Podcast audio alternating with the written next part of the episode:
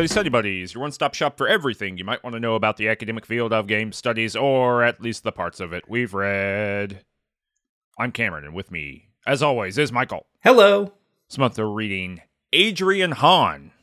Uh, I gotta, I gotta pull the. Oh, you've been played. I had to flip the cover over. You've been played. I, I keep getting this uh, title confused with Get Played. Oh, yeah. Of course, uh, Heather Anne Campbell, uh, Matt Apodaca, and Nick Wiger's podcast, where they talk about video games. Um, you've been played how corporations, governments, and schools use games to control us all. It's by Adrian Hon. This is a uh, different kind of book than we would normally do on the show. We've only done a couple of these, and it's it's a basically like a popular nonfiction book. hmm You know, it's written so that if you want to know big structural blah blah, what's going on about an idea, then you could pick it up. This one's for gamification. That's what the, the book is about. Um, but you know, this is not what we would normally do, which is like a kind of a disciplinary academic book, getting down in the weeds. You know, if there is a set of assumptions or disciplinary ideas that guide this, it's probably neuroscience. We can we'll talk about that uh, when we're getting into or, or neuropsychology maybe. Um, somewhere in between those two things. And uh, the author is, is quite different. Adrian Hon is the CEO and founder of game developer Six to Start, the co creator of Zombies Run, and a columnist for Edge magazine. He previously studied neuroscience at the University of Cambridge, the University of Oxford, and the University of California, San Diego. I'm just reading the blurb on the back of the, of the book. The uh, so yeah, this is a uh, part of what we're calling the summer of agency. It's almost over. Next month we'll be reading um, another book. Uh, virtual reality? Is that what Maybe. it's called? virtual narrative, something like that. Anyway, we'll talk about that in the show. hmm But uh, you know, we did Bettina Bódi's book, Video Games and Agency. And that was, hey, what is agency and how do game developers design for it hmm to make you have the feeling of agency? Then we read uh C. Thi Nguyen's um what is it called? Games and Agency? Yeah. Or just like games on games. Yeah. Whatever it is. I, I don't know I'm having such a bad time with titles today. But uh well we read that and it argues that the very fundament of games, right? The the the a coin of the realm of games is agency itself and a wrangling with agency. And uh uh and citations of living uh uh Twitter activated philosophers. we'll talk about that later uh, as well. But uh, but we did that, the, and now uh, we are reading a haters book, Michael. the a haters book guide. for ha- the haters guide to game. A book for haters, not David haters, but just haters of gamification. Mhm. Uh, because Adrian Hon is a game designer and developer um, eh, who works in a field that is overrun with gamification. Mhm. And this is a book about all the naughty things that gamification does to us. And I I pitch this as being part of the summer of agency because this is like the dark side of agency, right? Mhm. Uh, there can only be two people at any given time. Mhm. You know, uh, a, a uh, uh, an apprentice must kill the master, Mhm. and and so and so forth. yeah, that's it. That's And I'm- agency. That's right. I'm bottoming out on the bit here. uh, but uh, but no, yeah, we thought it would be important to put in a critical book here, right? And certainly this is a fairly newer book and also a very popular book. I've heard a lot of chatter about it, and I wanted to read it. Selfishly, I wanted to read it, so uh, wanted to put it on the show here. And it is the haters book. Like it, it succeeds in being the haters book oh, for gamification. Um, weirdly enough, it's kind of hard to find a lot of haters books on game gamification. Yeah. so filling the the market gap here. That's right. There was a market Yeah. niche, Yeah. Uh, and uh, Adrian Hon has done it. Um, you you read this book before? uh, Engaged with any of this? You know about Adrian Hon? Any? What, what's your your mode of access here? So I've never touched this book before. I uh, uh, had heard of Adrian Hon, but haven't played any of his games or anything like that.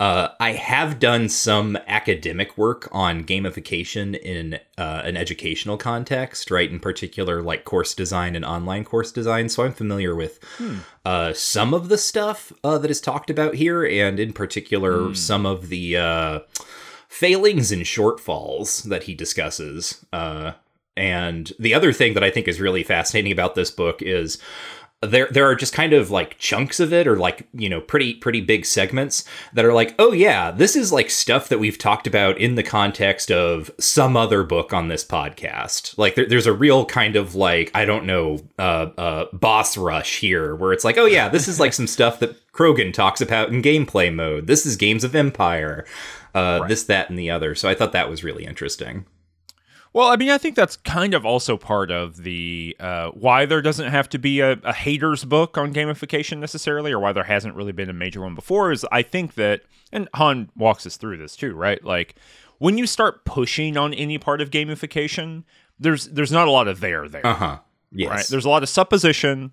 There's a lot of corporate money, right? There's a lot of investment in these ideas hopefully working. There's a lot of uh, faith in the product but you know i've i've uh, read the gamification books and chased down the the science um, uh, uh, uh, citations and read the studies and I, I it's actually very hard to say read a book of a proponent of gamification and follow the citational apparatus and actually find studies that prove the point that's being made. It is actually uh, deeply frustrating um, to to know that um, you know these book many of these books, and I've read several books on gamification um, because it is a, a personal interest of mine of being a hater. uh, but you know, you read them and you just you go through the work of well, how does this actually work, and then you find out that either uh, quite often studies will be published and they will uh, be presented a certain way in the media and then uh, within the journal it, then then people who are writing books on gamification just pull that. They pull the headline in the write-up and rather than read the study when often the headline or the write-up misunderstood the study. Or they are uh, studies of like 21 people. You know what i mean? And it's like well i don't know how what the scalar capacity. And it'll be like you know 21 uh, Finnish high school students. And it's like, I don't know if that necessarily applies to all of humanity, right? Yeah, he even talks about one of those in this book, doesn't Yes. he? Where he's Oh, like, yeah. "Here's like this one like positive study. It uh, applies to 19 people." Yes. So uh, yeah, I think it actually happens a couple times in this book, and also Hon does a thing that uh, I, you know, a thing that I've said many times uh, in my life, although probably not on this podcast because it hasn't come up, but. Um, you know, famously within Jane McGonigal's work, uh, Reality is Broken in particular, uh, there are these. Uh, she she likes to use her own work as like uh, uh, positive examples and, and productive examples, which is perfectly fine. Of course, you would. Uh, Hon does the same thing. Um, and uh, but then you like go and look at how many people actually signed up for those games, right? And they are it's an extremely small sample group. You know, uh, um, the smallest ones are a few hundred, and the largest ones are somewhere around ten thousand, right? Uh, Hon actually run runs the numbers of all of those for us. Um, just so we can know uh, that kind of stuff. So it, I would say it's the haters book of gamification, but also one that has a pretty even-handed um, perspective on gamification. Adrian Hon clearly wants there to be some sort of pro-social capacity for games. You Yeah. know, The, the title of the book is not against gamification, right? Right, Like that's right. yeah. it's you've been played, which I I just I in my heart of hearts I think is not a good title. Um, but uh, I understand why you would go with it, but it's just not for me. Um, but yeah, and then the book actually cashes out in the last couple chapters, maybe the last three chapters, right? Um, no, I maybe the last uh, like eight, nine, ten. Uh, some like ideas of what to do. Like if we live in a world of gamification where there is such a high interest and desire for gamification to do something, then what do we do with it? And um, you know, we can see where we f- feel about that at the end, but it's at least a positive out- outlook, right? Even if maybe I personally am not uh, entirely on board. Yeah. I don't know. Other stuff we want to talk about here at the top? Is there much? I mean, I don't think so, and I also think that, um, in general, so I we we often talk uh, on this show about like the structure of the book or its method uh, uh, and how that impacts how we're going to break it up and talk about it because this is a popular press book, I think uh, that doesn't mean we can't have those discussions, but I don't think uh, we need to like get as uh, deep into like disciplinarity here, uh, mm-hmm. because basically this book uh, is an introduction in ten chapters. Uh, each of the chapters is Hon looking at some segment of contemporary life and uh, either either gamification is already explicitly being talked about there in which case he's kind of like running through the history of like how did this thing come to be gamified? How was gamification conceived? How did it enter into the arena? Whatever. Um, and then what are its outputs? What are some of its consequences? Uh, and in other chapters it's taking things that we might not think of uh, in the first blush as gamification uh, but then connecting some dots and showing how like the logic that underlies gamification is nevertheless being deployed here um, mm-hmm. and mainly uh, with the exception of a couple chapters right the one for instance where he talks about uh, his own work pretty extensively and uh, uh how to do gamification in a way that's not like just uh, uh, you know to the wall misery for everyone uh, apart from things like that, it's mainly like here's this segment of life, here's how gamification is there, uh, and here are here are all the bad things it's being used to like justify or implement or rationalize, right? Yeah. Um, yeah. and then as you say, near the end, some like again turning back to here here are like the the ways that this could not be so bad, right? If we like made these choices or did things in this way, it might not be so bad, but there is a specific kind of uh, philosophy of gamification or outlook that Hon is very much trying to bring to our attention and uh, show how widely disseminated it is within society as a, a kind of call to action, right? A, a way of getting, mm-hmm. I think, your average reader to be like, oh, yeah, like this does suck and this is kind of everywhere. Yeah. Yeah. In terms of like, uh, you know, what you were saying a minute ago about maybe, um, style or kind of disciplinary concern, you know, you're right. It doesn't. It's not an academic book, so it doesn't have to like jump through all these weird additional hoops. Mm-hmm. You know, it can just communicate to human beings, which is wild.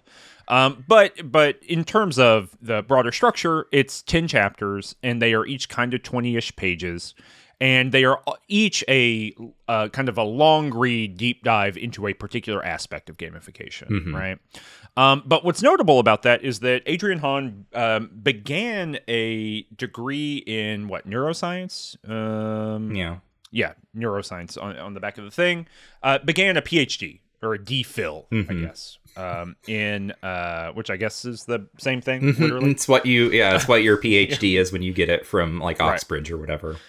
Right, right, yeah. They just had, they say it differently, but we're all doctor. We're all doctors of philosophy here, right? right, right. We're all yeah. Um, but uh, he entered that program and then quit at some point during it uh, to go and do game design, which is like uh, good. Congratulations on like making good decisions for yourself. Um, but uh, but but that does um, put some I don't know, conceptual um, uh, bumpers on the whole project mm-hmm. because mm-hmm. Uh, for Hon, everything is kind of bottoming out in psychology, yeah. right? Mm-hmm. Um, and that's the tool that that he brings to bear on lots of this, right? So reading very carefully through some studies that you know, uh, say for example, this it opens with a discussion of Skinner boxes and B.F. Skinner and behaviorism, right. and Hon is like, look, within the field that I studied in behaviorism's completely debunked. um, and so if that is the case, then what what the hell is going on here, right? Mm-hmm. Um, and against which you have to measure the fact that well they do work, right? Like the straight Skinner box of of uh, the loot box works great. So you know what do you do with that? Um, but for, but quite often. Um, what Hon is doing is we'll, we'll take these ideas and then put them up against neuroscience or his expertise in neuroscience uh, in psychology in order to either verify or kind of debunk claims. Um, and I do think there are some places where that um, that produces a different effect than I than than I would produce, right? Um, mm-hmm. Because like Hon, for example, here like never has a theory of ideology, uh-huh, right? Right. Um, and not even necessarily in those terms, right? You know, the ideology classically is the uh, the imaginary relation we have to real relations, right? It's the way we think the world, um, uh, even if that is contradictory to how it is. And uh, Hon doesn't doesn't really engage with the fact, and we'll talk about that. There's a chapter on QAnon in particular where this is really apparent to me.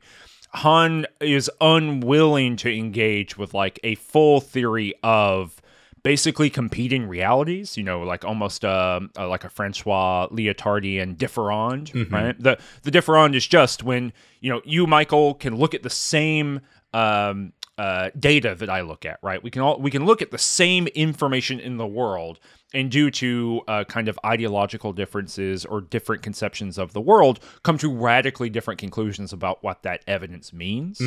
Um, you know, it's a really classic and useful kind of big French theory term. Right. It's like when Um, you look at the dress and you see it as blue, and I look and I see it as white. Right, exactly.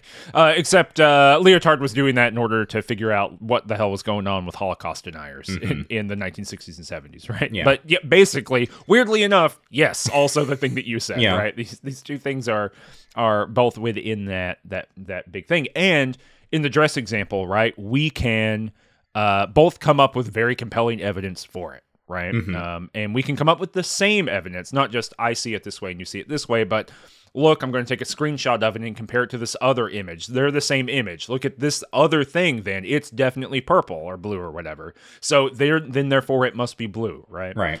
um, uh, we can create an entire universe of uh, coherence, right, out of information that is um, interpreted perhaps incorrectly to the mainstream, right? Uh, but Hon doesn't really have a Hon has a theory of mechanic here, right? Of what is the process that people undergo and how does it impact them. Hon doesn't ever really have a theory of what is the um, creation of worldview.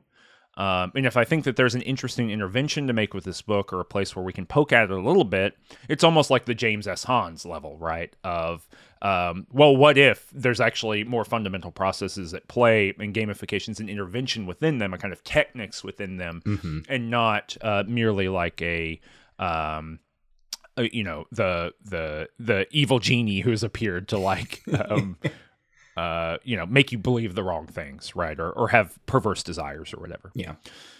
all right that's enough genie talk michael Okay. gosh Hmm. um i know you're trying i know i've opened the door Yeah. I was just getting ready to go long on the Will Smith performance and the Guy Ritchie Aladdin, but I'll, I'll hold it guy off for now. guy ritchie directed that aladdin He did. It was. It's weird. anyway Anyway. hey the rise of gamification Yep. it's the first chapter Yeah. Uh, I mean, there's an introduction. oh actually yeah. yeah there's an introduction first sorry I mean, the introduction basically just like lays out the idea of gamification and then describes in brief what all of the following chapters are going to be about. Uh, starts with a couple ep- epigraphs huh yeah, it does. Uh, there's a lot of Foucault in this book. There is a lot of Foucault in this book. I don't think I agree with Adrian Hon about what Foucault is saying. I mean, you want to talk about that or no, well, no, uh, I don't yet because we'll talk about that when we get to the very end. Um, because Foucault, I think, it, uh, like at the core, if there's a claim that we can say about Foucault that is uh, perhaps uncontroversial, it is that uh, he is an anti-humanist. Yes. right? Mhm. I mean, actually, that probably is very uh, controversial, but um, statement. Foucault's an anti-humanist. Yes. humanist, right? There, uh, you know, um, there is a. We'll talk about when we get there, but I think at the end of the day, Hon is a humanist, Uh-huh. uh, and so there is a mm, friction between the way that Foucault is used across this book and the way and where Hon wants to go. Mhm. Um, and uh, yeah, we'll, we'll talk about that at the end. But there's a whole chapter kind of dedicated to playing that out, which is really great. But yes, there's a huge amount of Foucault here, Yeah. um, and uh, that's interesting, I guess. Yeah. Well, I mean, the, so these epigraphs that we start with, um, chapter one, uh, Rise of Gamification, both of them are, one's from Foucault, one is from uh, John Locke.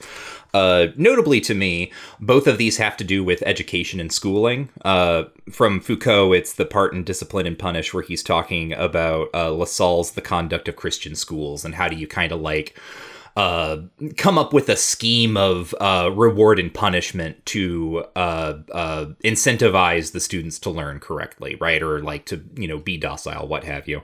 Um, and then the quote from Locke is uh, Locke saying, well, go, it's shorter, so I'll just read it. I have always had a fancy that learning might, might be made a play and recreation to children, and that they might be brought to desire to be taught. Uh, so that's kind of how we set up gamification because, in its uh, fundamentals, I think this is uh, maybe what most people think about it, but it's definitely like where Hon sees gamification happening, uh, at, at, the very least as a buzzword, where you take a thing that people typically don't like to do or that it's a, a literal chore to do, so you know uh, students in education or maybe like cleaning the house or whatever uh, in Hon's mm-hmm. own work uh, going for your daily run um, take this thing that can be kind of a chore and then uh, in some way uh, layering the aesthetics of games atop it. Uh, and that is actually Hon's like sort of basic definition of what gamification is, right? It's taking a quote unquote normal activity uh, and then applying game mechanics or structures and aesthetics to it in, in some fashion or another. Uh, so, what is interesting to me about both of these, starting with education, um, if anyone's listened to like all of this show uh, at this point, you've heard me probably talk at length about my interest in the history of education. Uh, and one of the things that is constantly, constantly coming up, like people are saying it to this day, uh, but it uh, you know, I'm most interested in when people start talking about this in like the 14 and 1500s is wouldn't it be awesome if we could make our students like to learn? That if learning didn't feel like learning but felt more like play. Like this is the impetus for basically everything that has happened in education ever for I mean in my uh, you know knowledge base uh, like the past 600 years like this has been a, a you know floating dragon that people have been chasing uh, and I think it's, well, uh, speaking from my own vantage point here, right? Uh, it is notable then that gamification is kind of just like the next evolution in this thing that people have been saying for centuries. What if we could take this thing that's not fun and make it fun by making it look fun or seem fun or something like that? Mm-hmm. To give you a structure to make it fun, yeah. even if it is not inherently fun. Yes. Yeah, I think that's right. Mm-hmm. Uh, so then Hon talks about uh, one of the other things that uh, this chapter is doing then is just sort of like sketching the foundations of gamification. Like, how is it that gamification could become a thing that could uh, uh, spread into so many corners of life? Well, uh, it's got a material and technological basis. Uh, the the rise of the internet, uh, computers getting smaller or like more proliferation, uh, smartphones especially, the ways that smartphones can uh, do sort of personalized metrics, track various bits of data, the quantified self movement that he uh, uh, dates to 2007. Incidentally, I think the first use of gamification comes up in. Is it like the 70s or something? Yeah, something like that. Yeah. 70s, 80s. I don't have it the page yeah. marked here, but but yeah, it, it's uh, very old. Mm-hmm. Um, and uh, and what what he really does across this opening um, introduction is to be like, hey, this idea is very old. Mm-hmm. Uh, you know, uh, not just like the term gamification, but the notion, right? You know, going back to Locke, even right, right. the notion that uh, one could bend uh, obligation toward play mm-hmm. Uh, is a fantasy that people have had for a long time, and people have done it for a long time, right? He also unites it up with badges and um, you know uh, awards, things like that. Um, doesn't talk about here. You know, it's always a fascinating example, and you know, you can't obviously you can't um, uh, include everything, but you know, there's a, a, famous piece in game studies, not the journal, but within the field of game studies, uh, by Mark Nelson, uh, looking at the Soviet use of medals and badges, mm-hmm. um, which is like one of the very clear uh, predecessors for contemporary game gamification that we have. Uh, and so, basically, just kind of jumping around from location to location. Uh, to identify well where have people used like very basic systems of reward um, and um, uh, in compliance, you know, reward for compliance essentially, um, uh, to then com- compel behavior. Mm-hmm. Um, and then does the thing that you're talking about here too, right? Which is to say, uh, that had to be kind of slapdash and broader and sometimes voluntary, right? You know, hard to get all these things to fit under one roof until the smartphone, which kind of knocks down the doors of um, gamification because of ubiquity, right? Yep. You can access your, your smartphone anywhere. It's a fairly complicated computer, um, and it can track lots of different data points in order to do that. So, it, you know, the floodgates open uh, with the advent of the smartphone and the technologies of um, that that it that it affords for us. Mhm. Everyone on the internet now. this is also where um, where he gets into his kind of background in psychology um, in this piece, uh, and uh, talks about Barack Obama. yeah. Well, uh, Obama comes up a couple times here. yeah, Obama gets a couple pieces of chapters, but that uh, that Obama's campaign, you know, um, if you know anything about American elections and the history of American elections, uh, Obama's oh uh, the the campaign for the 08 election or 07 no yeah Mm-hmm. Yeah, it was the 08 election. yeah. 08 election. I don't know why I was thinking 07. For the 08 uh, election was um, his massive capability of data analysis. You know, Mm-hmm. they had like basically the internet team. Yeah. Um, and that was the big uh, demarcator. And Hon actually brings that into conversation with gamification. That the the Obama campaign partially motivated its user base through the the explicit use of gamification, which is pretty interesting to me. Yeah. They're like leaderboards and things. Mm-hmm. Um, this is also the place where Hon uh, basically says there was a golden age of gamification and now the kind of afterlife of, of gamification. Um, so in the early 2000s, it explodes and becomes a dominant term across lots of different industries. And as of the moment we live in right now, it kind of like disappeared in the 2010s, or it kind of, um, um, I don't know, submerged. And now it's just kind of got tendrils everywhere. Yeah. You know what I mean? Like gamification is everywhere, but it is not the kind of predominant celebrated term that it once was, where it's like uh, wow, we gee whiz, gamification is here, but people are just using those methods in lots of different ways, um, and perhaps not evangelizing about them so much. You remember tech evangelism? You Yeah. remember that? Yeah. Uh huh. Yeah. So he talks about like he says in the the 2000s, uh, there was a movement that he calls utopian gamification, which I mean we've Yeah, talked you about this on other shows. Um, uh, maybe even this show. I think we talked about it on Indie Game the movie uh, on on this series Mm-hmm. Yeah, was maybe the most recent one. Uh, but yeah, the tech evangelism of the 2000s, where it was really just yeah, like gamification is going to solve these problems. Like we all we have to do is put a computer in in the workflow here somewhere. Let the computer put some badges or fun little progress bars on things, uh, and it's all going to be gravy. Yeah, he cites specifically two kind of major speeches. One, Jesse Schell maybe talking at Games for Change. I don't I don't remember where Schell is talking. Um, and then Jane McGonigal's TED talk uh, that kind of goes into reality is broken or ties in with that. And those two things being like extremely uh, publicly um, influential high water marks for gamification.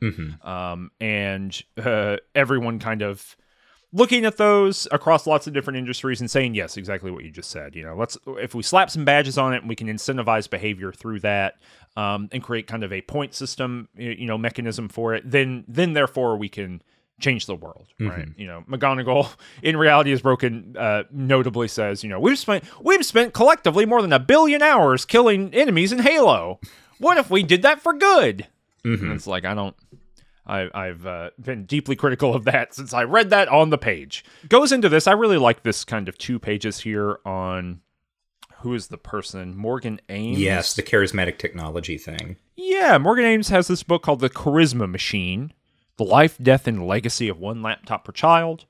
And uh, calls this has this language language of something being a charismatic technology, right? One that is appealing on its surface in, in a kind of inherent way or a rhetorical way that then um, becomes maybe insidious because of that, right? Its shortcomings are ignored because it's so charismatic. And gamification, Hon kind of borrows that and says, look, that's the definition of, of gamification. It is a charismatic technology. The rhetoric of it is very powerful. By the way, as someone who works in comm studies, uh, the word rhetoric is notoriously absent from most of this book. and, and it would be interesting to think about this book really about a rhetoric of of play as opposed to uh, you know any actual system of design.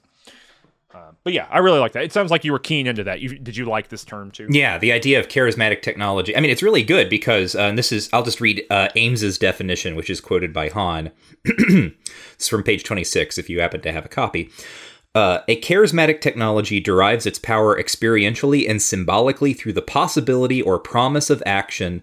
Uh, what is in. Yeah. Wait, hold on. Does that make sense? Uh, Yes, uh, its power experientially and symbolically through the possibility or promise of action. What is important is not what the object is, but how it invokes the imagination through what it promises to do. The material form of a charismatic technology may be part of this, but is less important than a technology's ideological commitments, its charismatic promises. This means that a charismatic technology does not even need to be present or possessed to have effects. And boy, Like howdy. some sort of metaverse. yeah, right. Are we not living in an age of charismatic technologies?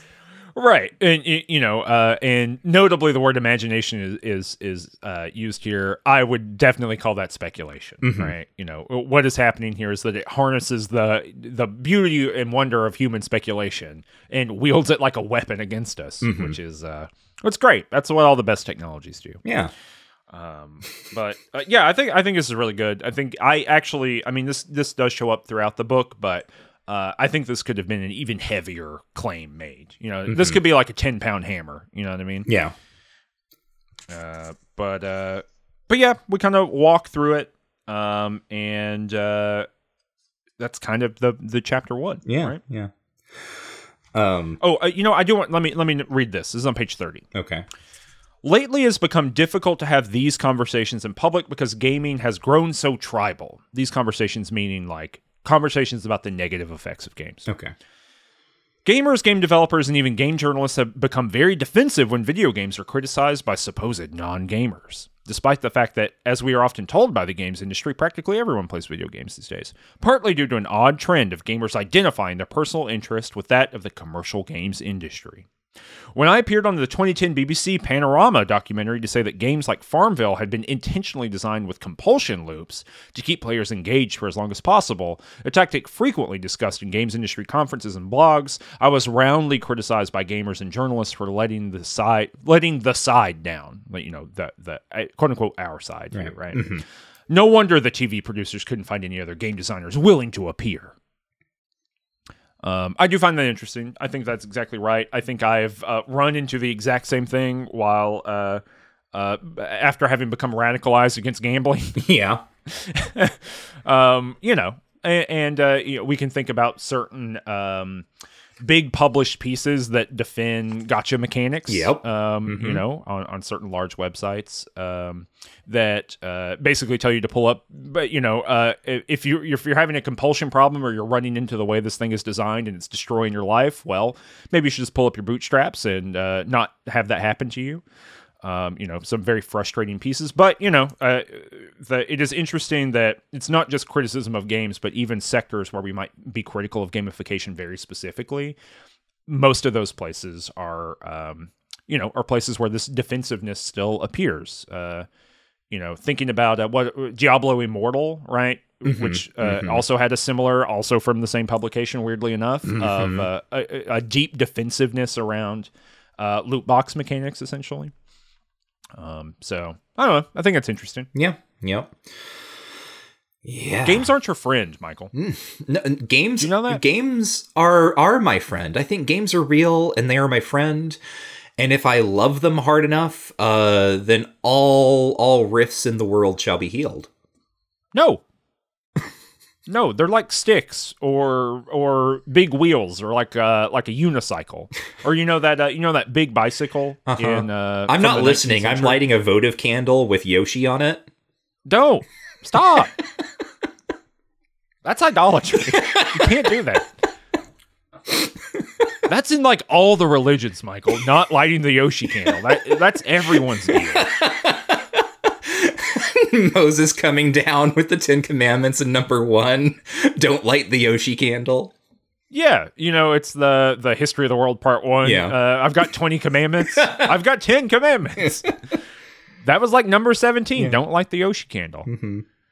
Anyway, Uh, once gamification aimed to save the world, now it's just about saving yourself. Yeah. It's the end of uh, chapter one. Uh, chapter two then is level up your life, and this is mostly about uh, so the the broad picture, right? This is about the way that gamification uh, joined up with like the health and wellness movement of the 2000s and the 2010s.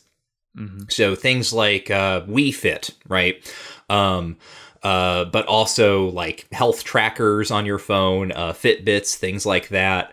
Uh, the qu- Brain age. Yes, and then that's sort of the the other big one is like the quote unquote brain training apps. Uh, whatever that DS thing was called, uh, that gets talked about a lot. Um, and then I. Uh, just thinking about like how again that rhetoric, right? The brain training rhetoric, how uh, uh, loosed it is. I was thinking uh, the other day about those uh, like spam ads you see sometimes that are like, if you can name these 10 classic cartoons, you have a photographic memory. And then it's like a picture of the Flintstones.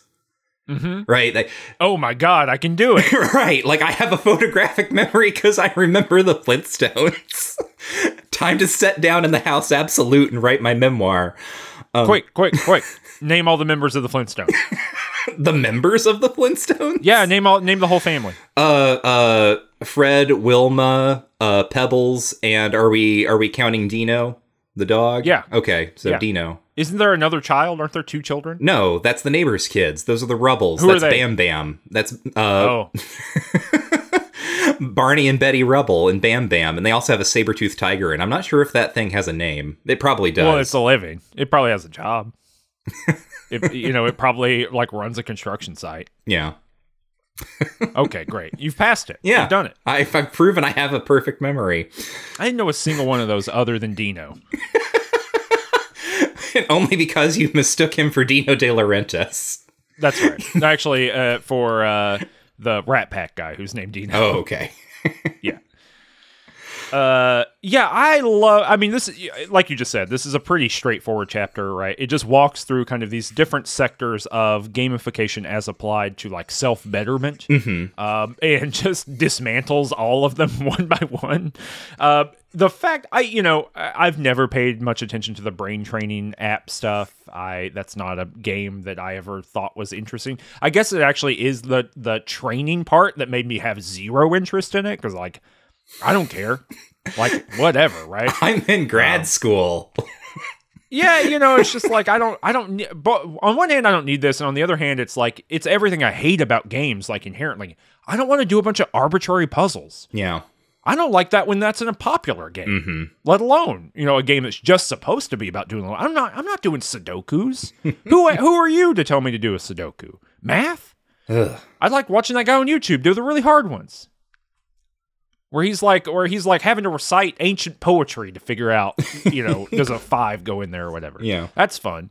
Anyway, but uh, it is very funny to read through that. Like the science on that's just a bunch of horse shit. Oh yeah. Uh, and and that anyone, it seems like this is this is Hon's claim, right? It's not is uh, uh, totalizing is what I'm about to say, right? But Hon basically lays it out this way: anytime you see a brain training video game, the process is someone designs a video game, they get a neuroscientist or someone in that universe to come and test it with a group of people.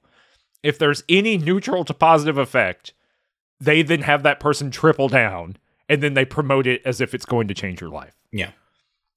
Uh, you know, it's very much like, well, uh, there's a couple scientists who say that smoking's not bad for you. Uh huh. So smoking's probably not that bad for you, right? Like it has that vibe to it, Right. Like the corporate capture of the scientific literature.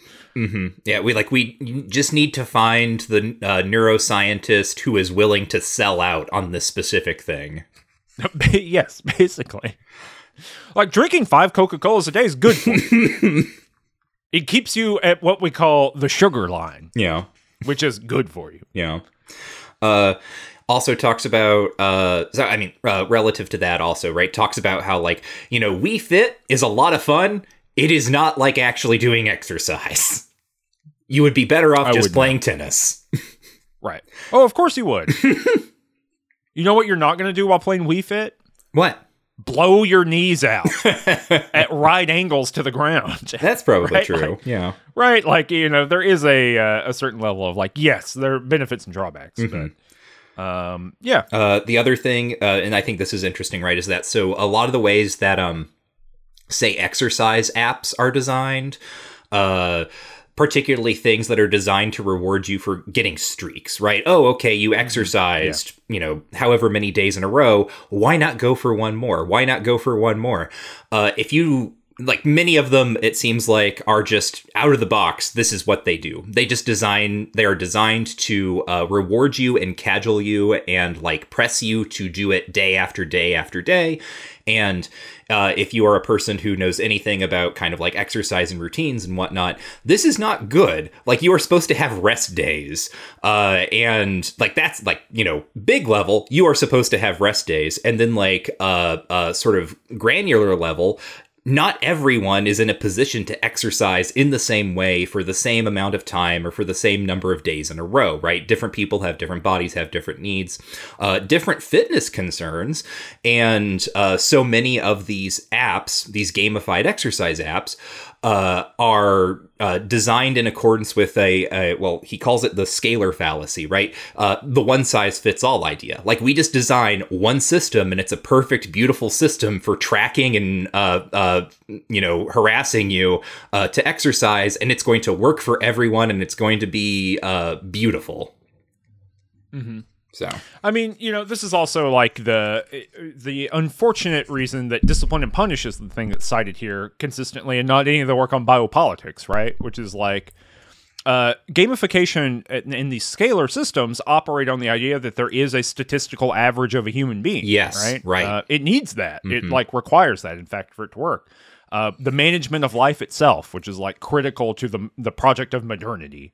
Um, uh, you know, certainly in Europe and the United States, it, that's what's up, right? Like it, it, th- there's an assumption of the average human being, um, and it doesn't encompass everyone. Quite purposefully, it doesn't, Right. Um, but it encompasses a certain enough to create a social uh, maneuvering and change, right? Um, And that is uh, like a fascinating and weird thing, and this is such a clear example of how that happens, Yeah. right?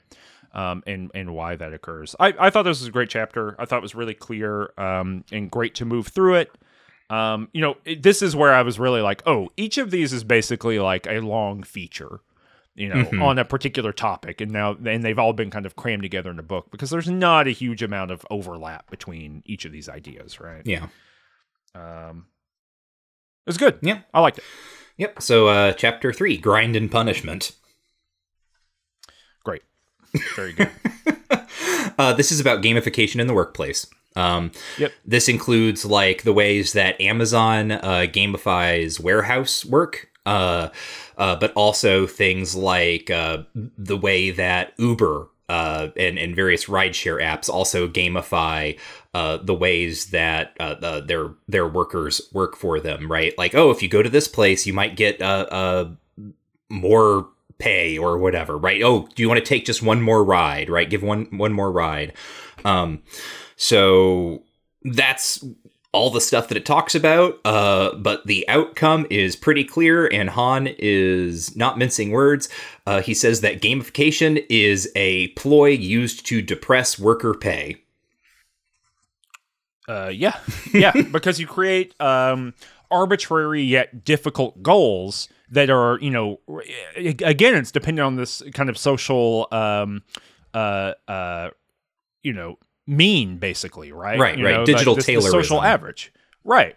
And so, as long as you, so Taylorism as a concept is like, all right, you can find out the workflow that everyone is capable of doing, of doing their individual part, right? So, um, sorry, let's take one step back. Taylorism, if in case you don't know, is the uh, economic model of the assembly line, right? So you break down processes. You know, we need to build a car. Henry Ford is, you know, the the famous developer of Taylorism in the United States, or expander. Fordism, in fact, is its own form of this, right? But Taylorism conceptually is what if you break down a the production process for a commodity into component pieces, into component processes, and then uh, put them in line so that everyone does one job and does it quickly and on purpose rather than say uh, building a ferrari from the ground up with a team of 10 people right? You uh, you know one person puts all the rivets in on the left back bumper right? Um, you know the next person puts the front right wheel on that kind of stuff. Um, and so you do that. You know if you've seen the beginning of christine you you get it. Yeah, right, right, they're bad to the bone right. mhm. etc yes. um, but uh, but uh, what happens, right, is that Fordism then takes that and radically expands it and and builds in other values, right? So if if it takes a person on average, you know, uh, run it with fifty people. And it takes those people on average uh, 15 seconds to put on a tire. It takes longer than that. We'll say it takes one minute, right?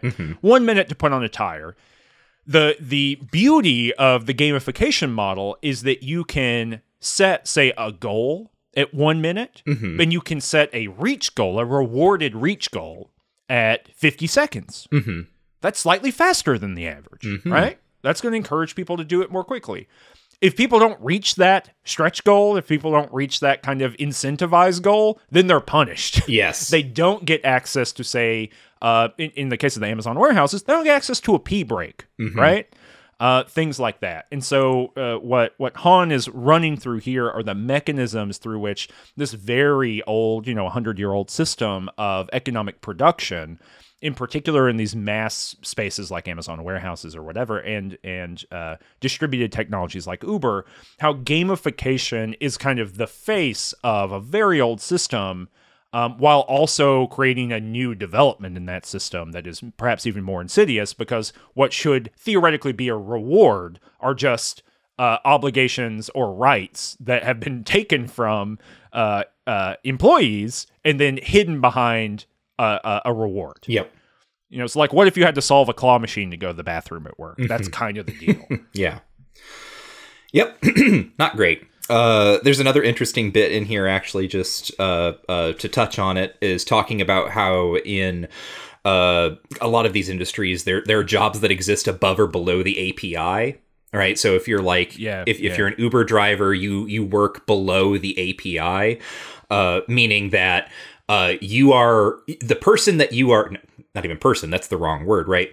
Uh, back up a sec in the the like primal scene of the workplace right? There's the the employee and the boss right? Maybe the manager or whatever but like you know there's the person who's doing a job and then there's another person who's managing them. Uh, and the person who's managing them is like looking at them responding to them saying hey do this instead of this. Uh, uh, and the employee is there like with them uh, uh, you know, giving their own feedback or whatever, like whatever you think is going on there. But the important thing is that it's a person talking to a person. Uh, when you're an Uber driver, uh, you are. Oh, as it appears, you are just talking to an app, right? You have your phone up. It is telling you what to do. Uh, it is telling you when there's a new ride, or it's you know offering these little incentives. If you do this, then you'll get this, so on and so forth.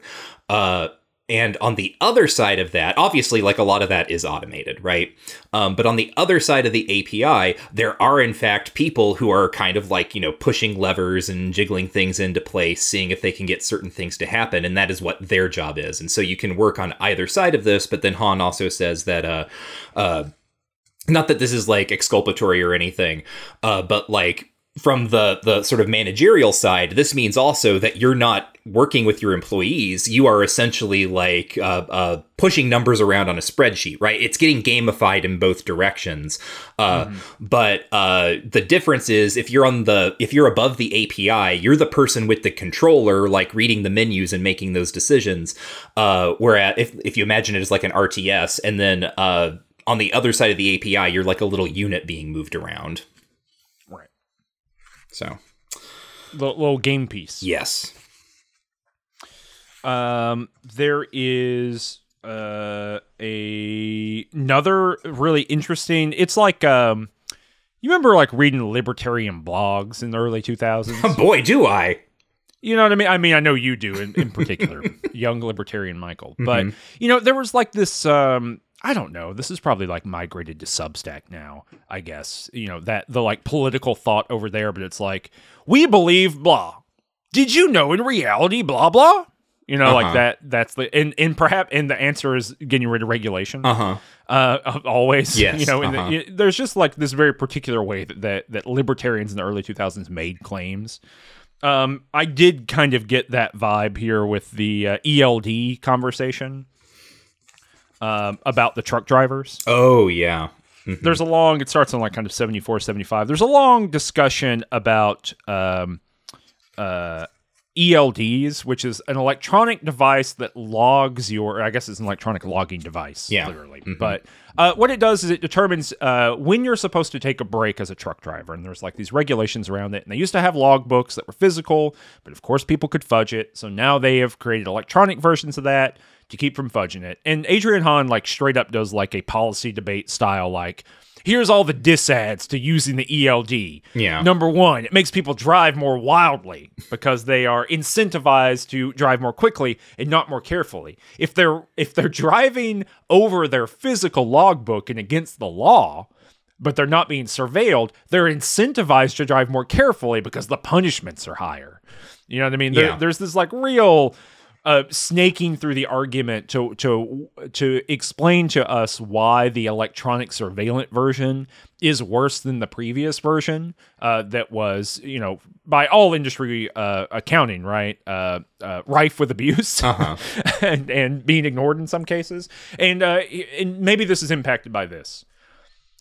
Uh, I get on Facebook, Michael Uh huh. And Facebook serves me the wildest shit on the earth. Okay. Okay. Just things I would never experience in my life. And one thing that it serves me regularly are truck driver Facebook pages, Okay. long distance trucking Facebook Uh-huh. pages. And those people are talking about ELDs all the time. Mm-hmm.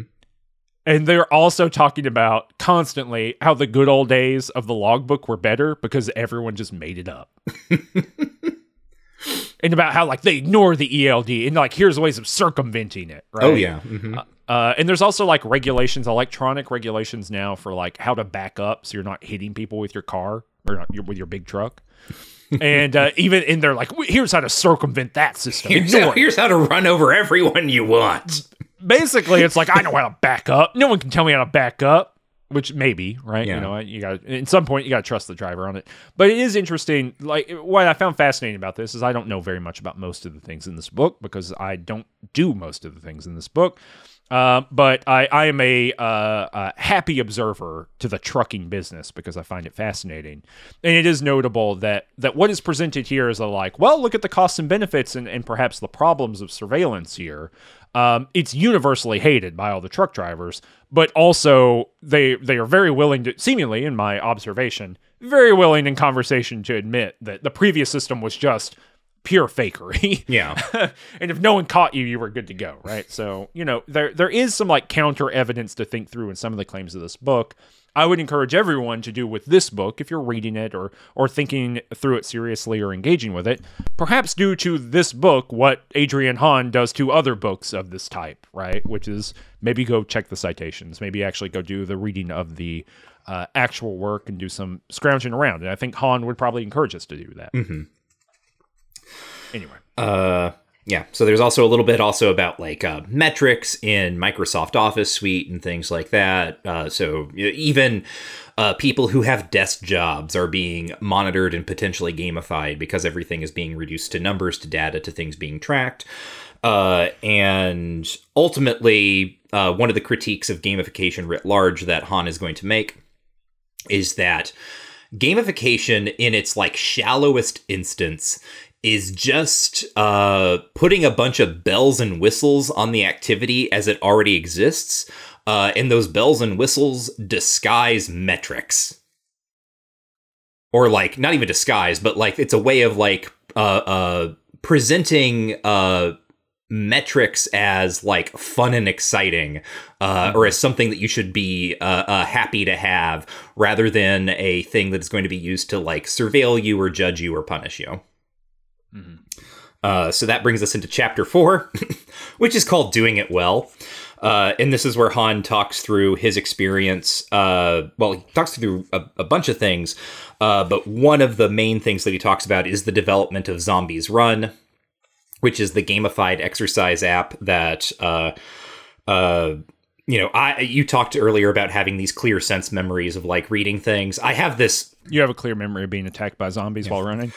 Yes, uh, I was uh, uh, on campus. It was I was still in undergrad. It was late in undergrad, uh, and you know this was the late 2000s, early 2010s. So zombies were everywhere. That's actually the thing that uh, has really gotten lost, I think, for the Zoomers, is that one of the reasons That's right. Listen up, kids. yeah, one of the reasons that zombie media was everywhere was because we were actually constantly being attacked by zombies. That was real life to us. Yeah, that Yeah. was that was it. That's like people don't recognize that. Uh, it's the same problem our generation has with like the World War II recipes, right? We we or even the 1970 ones, right? We think, oh, why were people putting a whole ham inside a Jello? Uh, they didn't have refrigerators. You had to preserve stuff inside a Jello, right? And like we need to be humble around that. Zoomers need to be humble around the fact that basically 04 to to 10 you couldn't go anywhere without being attacked by a zombie um, and we've mostly taken care of that but it was a real issue and we the media was responding to the time i mean the walking dead was 2012's game of the year for lots of publications and that's because it was responding to a real world issue Yeah. Yeah. Uh, yeah. So I remember like back when Zombies Run was announced because it came up on, I don't know, you know, uh, uh, the blogs that we were reading back in the day, Boing Boing or something. Uh, oh yes Cory Doctorow was like, hey, check out this cool new app. Uh, that i wonder if Cory Doctorow's ever go ahead i'll look that I up wonder if he's ever been attacked by a zombie. yep um. Yeah. So, uh, uh, anyway, uh, that's when Zombies Run, in case you're not familiar, right? It comes out uh, during kind of the high point of zombie mania in uh, US popular culture. And the basic idea behind it is that it is a uh, run tracking app. Uh, and to make the act of running more fun, uh, you get to pretend that you are in living in the zombie post-apocalypse and zombies are chasing you, and so you run faster or slower uh, depending on whether or not uh, the zombies are closer to you if they're behind you, right? And the the thing gives you like little signals and like sound cues so you know when to do this. Um, it was extremely successful. Hon co-developed it with oh gosh, I don't have her name. I didn't write it down in my notes, but I know I underlined it here in the book. Uh, uh, if I can find it, I will I will mention it. But anyway, he co-developed it, um, and it was very successful. And he sort of talks about like what was their strategy for gamifying running. Uh, naomi alderman Alderman. I knew there was an Alder in there somewhere. Naomi Alderman. It, uh, can, let me let me hit you. Okay. You're gonna love this. You Uh, ready? uh, all right. 7:55 a.m. Tuesday, September 13th, 2011. Cory Doctorow on Boing Boing. Zombies Run Kickstarter funded mobile game about running. There we go. It's got a little bit. He did write about it. Cory Doctorow did write about it on Boing Boing itself. Uh, I don't. Does Hon ever mention that this was kickstarted? yes. Right. Following Okay. a Kickstarter in late 2011, Zombies Run Oh, launched okay. in early 2012. God, I just totally missed it. I, I, or, or while I was reading, just forgot seventy-two dollars from three thousand four hundred sixty-four backers. Yeah. there you go. Uh, and uh, one of the points that Hon makes is that the, one of the reasons that this worked out and that it was well and it was well received. And there are other things to talk about, but like one of the like I think one of his like fundamental points is that uh, what how they were gamifying the thing was tailored to the thing that it was. It wasn't just like oh you ran good job here's a here's a star here's a point oh you got five stars now you have a badge like why don't try for another right. Uh, they sat down and they thought okay uh you could run like you know how do you how do you gamify running oh what if you were being chased oh what if you're being chased by zombies and then everything kind of folds out from there because there's a whole bunch of stuff that's uh uh packed into this app that i had no idea about and it actually sounds really interesting uh ultimately it seems like so there's a plot line, right? It's like an audio drama. Basically, they they didn't just gamify running, but they like uh built a whole sort of interactive audio drama around it. So you like the, there's a plot that progresses because you are like doing a runs between locations, like passing on messages, like getting word of survivors to people who can help them and things like that. And so uh, there's like feedback where you get to see the progression of the narrative. Uh, and then there's also uh, uh, like options for like I, I, I didn't mark this page specifically, but I, you know, based on his comments about sort of like scalability earlier, I, I noted it. Uh, he says that there's an option where you can just like uh, progress through it without doing the runs, right? If you want to, if you just want kind of the audio drama aspect of it and t- kind of to get to get the plot, there is an option in the app for you to do that. So it's not withholding of the little reward, which is you get to uh, have a little uh, bit of story fed to you, and you get to kind of like follow this story as you're doing your runs. Yeah, it's cool. Yeah. It seems like a cool game. Yeah, there and there were a bunch of kind of uh, follow-on games from that that I remember. Mm-hmm. Kind of, uh, you know, like other people kind of trying to replicate that. Uh, that success, and and it is produced as you as you said, right? Like as the good way of doing this. Mm-hmm. What do you think about that? I mean, mm, sure. In that it seems like Adrian Hon's, you know, heart is in the right place.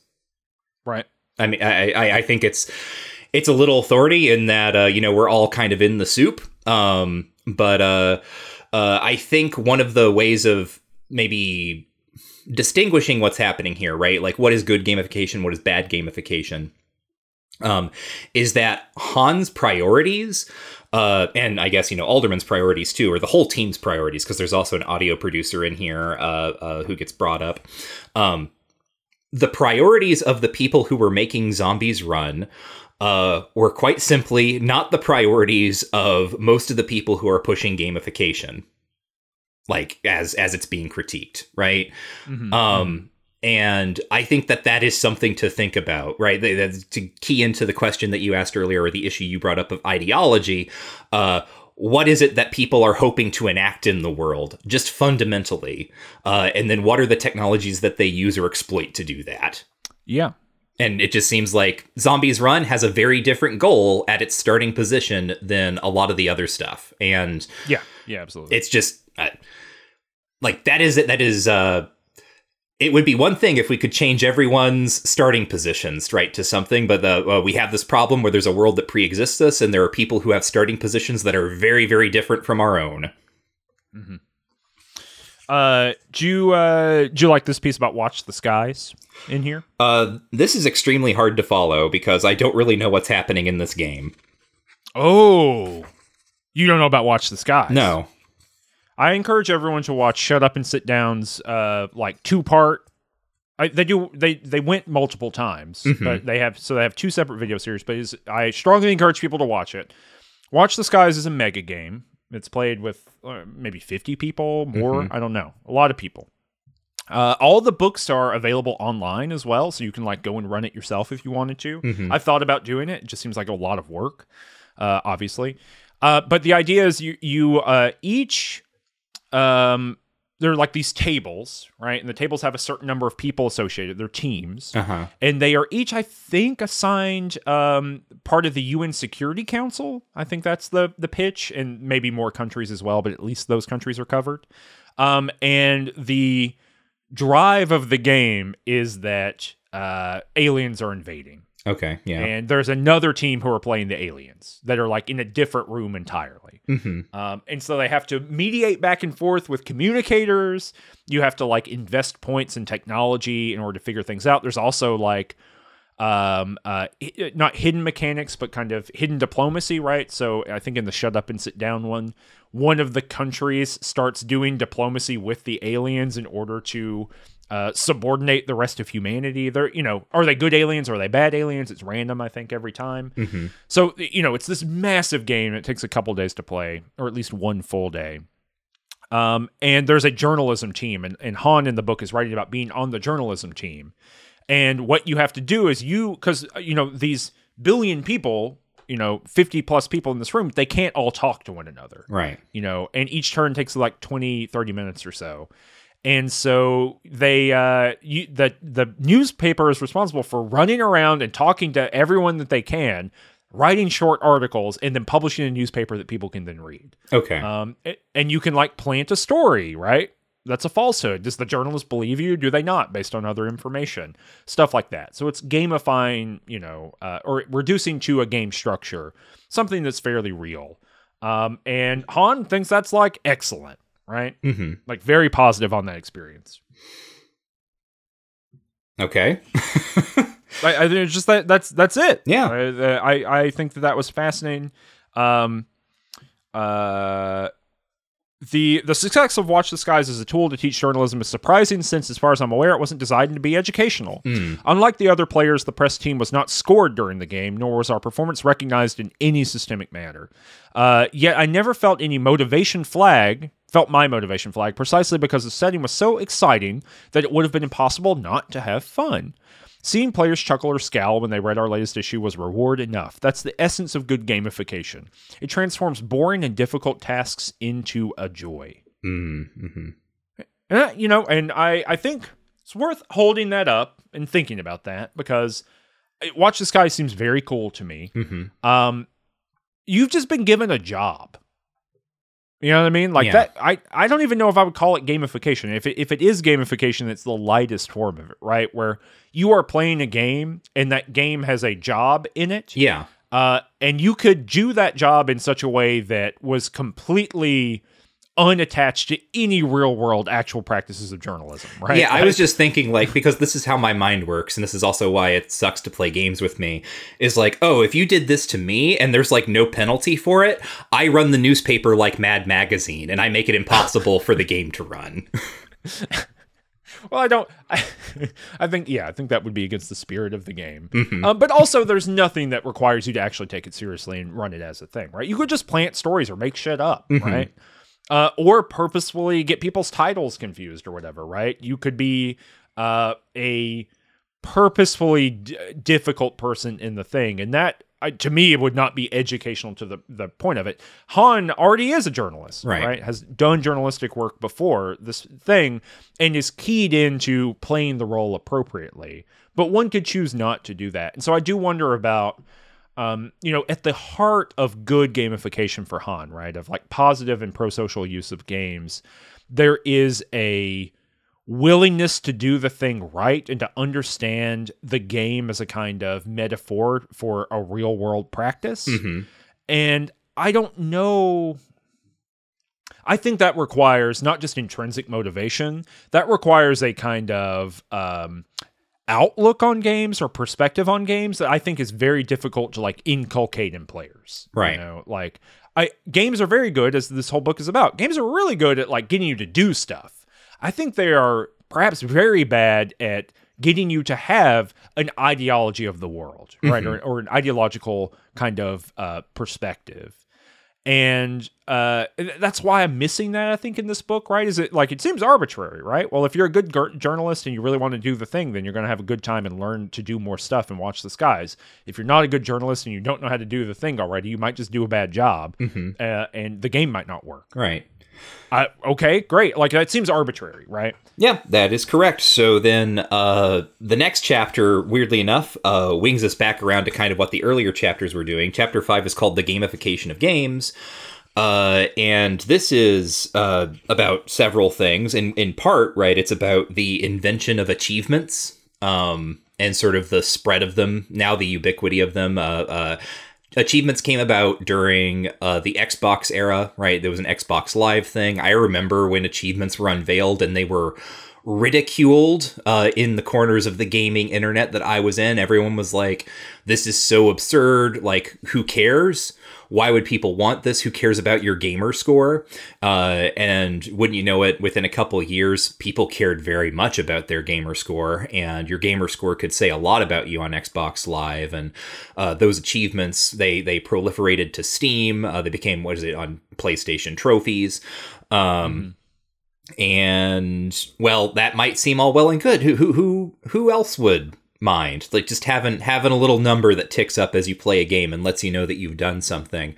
Uh, except then there are uh, sort of sound bites here from people talking about how like oh i actually just like play games with easy achievements to get my gamer score up. Or uh, if i don't sort of exhaust the potential achievements of a game i feel like i haven't completed it uh, and then concomitant to this, you get designs of games that are molded to having more achievements. One of the examples here is like the Ubisoft model particularly Assassin's Creed, with a giant map and a billion collectibles and all of this stuff that you can just really sink your time into. So suddenly there are people who feel uh, like if they aren't clearing out their achievements, then they aren't really playing the game. But then there are games that are like metastasizing the things that you have to do in order to get achievements. Oh, we have reinvented uh, time on device culture. Right. Uh, and this ties right into the ways that uh, video games have also come to host various gambling mechanics uh, and loot boxes. Right. So, Uh, yeah. Turns out mechanisms for making games more playable can come for games themselves. hmm Boo. Boo. uh, who is it that calls? Yeah, it was EA's vice president of legal and government who called the loot boxes surprise mechanics. I love it. Surprise mechanics. Like I love this surprise mechanic. can't. Said it's like a Kinder egg, like getting a prize inside of the egg. Yeah, Yep. But uh, it generates billions of dollars. I don't know. Maybe Kinder eggs also do that. I don't know. Yeah. Um. Yep. Yep. This is also uh, one of the places where like mobile games really come into play. Yes, of course. yeah. Um, if you're looking for the thing, Compulsion it is uh, yeah. very interesting. There's a couple pages on Assassin's Creed Unity. hmm You know, just having too having too many things on the map. Um, I think it is only possible for me to have completed all of those games and and write a book on Assassin's Creed because I experience zero compulsion to do any of this. Like I, I I don't care about opening chests. No. Who cares? No. You know what I mean? Like, like even a little bit. You know, uh, getting chivos for doing arbitrary crap? No way. Not on my watch, Buster. Nope. Uh, and so, like, very funnily, I am. Uh, you know, I've completed all these games a couple times at this point, but uh, definitely do not have the bulk of the achievements for it. I'm not completing districts in Paris. Who cares? Right. Uh, and then the chapter sort of ends by saying, uh, "Here's one game company that's actually handled this pretty well: Nintendo." Yeah, I guess. Yeah. I mean, and this I find this is part. all these things to be so just as present in Nintendo games, Mhm. and I don't play them. Uh, yeah, I mean, I think this is part of like the situation that Hon is in is that he is looking for kind of like brighter spots. This is, you know, Right. the, your average reader doesn't want to read this book and then like come away and be totally depressed. They're not reading Addiction by Design. That's not light reading.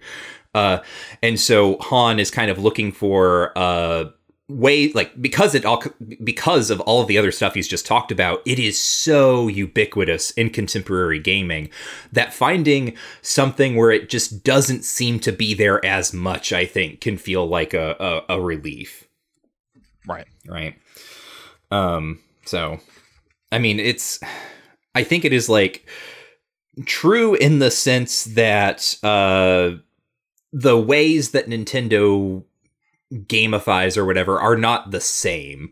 Uh but they're still i i, I the way that nintendo can uh let's say really control fan sentiment is is something that uh, brushes up against this for me, right? There, there is a way in which almost like every Nintendo Direct is kind of like its own loot box, where everyone's like, "Are they going to announce this thing this time?" Right? Uh, like Nintendo is doing it, but maybe not in quite the same way as other uh, uh, uh, publishers, right?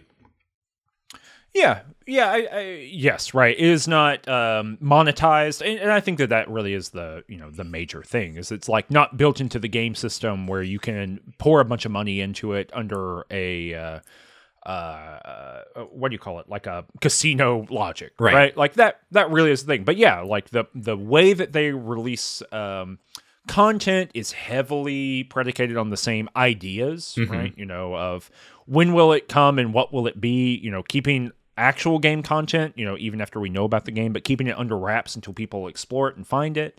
That's a big deal. Uh, creating, I mean, to me, Super Mario Odyssey has the exact same system of, you know, quote unquote compulsion loops as Unity does. They're just not marked on the map, right? Like you just need to go find all those coins or whatever, Mm-hmm. um, and and do that yourself. Um, watching Chip and Ironicus play through all of Odyssey and kind of run through and find all of these arbitrary things to get to the next level, right? Like Yeah. Mhm. that that presents you with something that feels like intrinsic motivation but i promise you having played both i feel them the same way right and because i have no attachment to mario and to 3d platformers or anything i feel like i i get a uh, I feel a similar arbitrariness to it, and where you were encouraged to, oh, I'll just go get one more. Right. Oh, okay. Yeah. It's over here. I'll get one more. And that's, the, for me, it's the same thing as Unity's, you know, oh, there's two more chests in this region. I'll go get those chests. Right. Right. Mm-hmm. Um, so, you know, I, I think the distinct, I, I- think you're right. You know, Hon's got to find the good places where the good places are. But I, I would be very interested in reading uh, perhaps a more in depth exploration of these mechanics because really and truly, because I don't have very much fan sentiment for any of this stuff, it all feels the same and, and reads the same to me.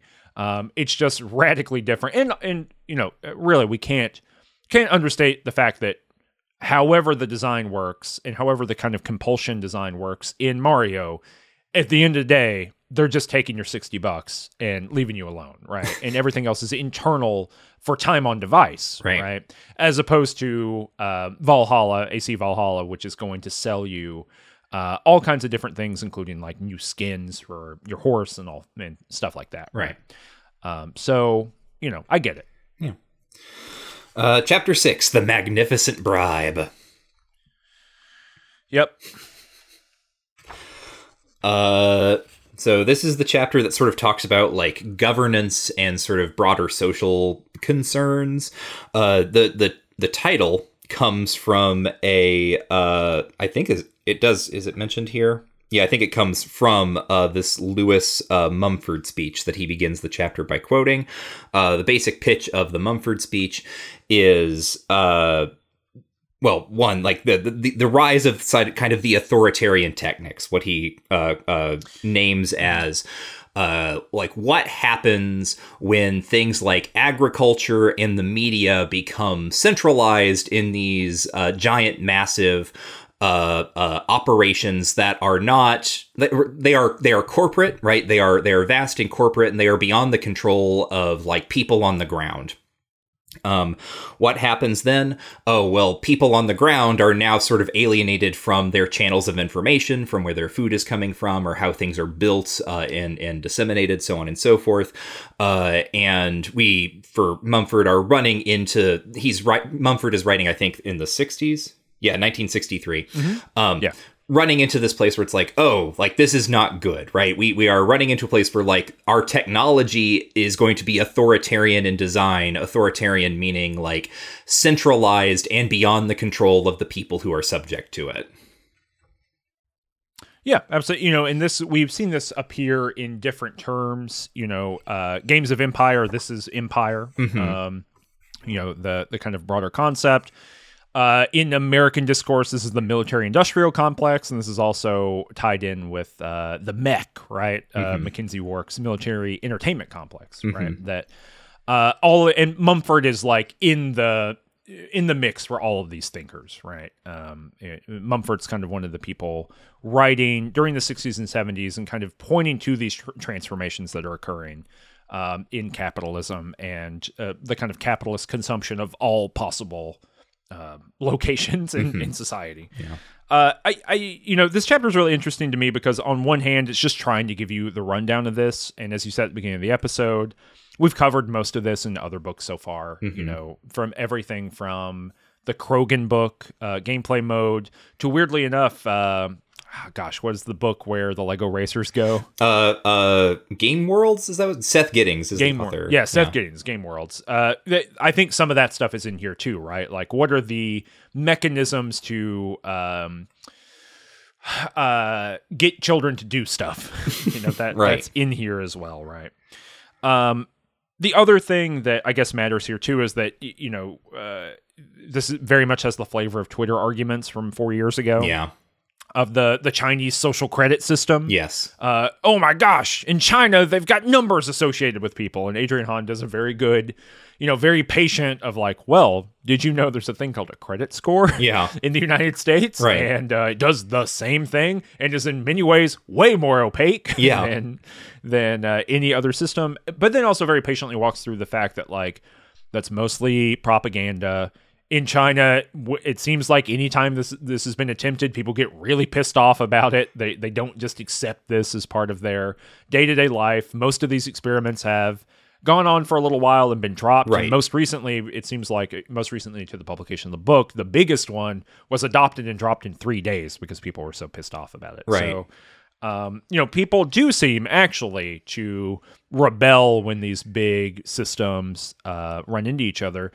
It's also hard to to read this chapter and not think about the um, uh, American conspiracy theory, you know, going back to the early 90s, maybe even earlier than that, but really comes into prominence in the 90s around uh, the UN, the WTO, and the uh, uh, um, uh, the loss of paper money. You know, Uh-huh. this conspiracy Yes. theory, Yes, yes. right? So like everyone knows your transactions, all these kinds of things, uh, digital Some money, sort of yeah, some sort of Bitcoin. right, right, right, right. But government control. Right.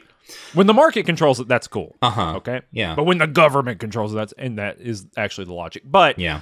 you know, you you start seeing the same mechanisms here within that, right? You know, thinking about the the people who adhere to that theory that um that once everything is fully digified, di- digitized, Yeah. digified, whatever, Turned into Digimon. Um, yeah. Then you become um, you know kind of victim to to arbitrary guidelines by the state. Um, and uh, you know on one hand in the us certainly that's a prominent conspiracy theory right? I don't think anyone's trying to get rid of paper money. It doesn't feel like a thing.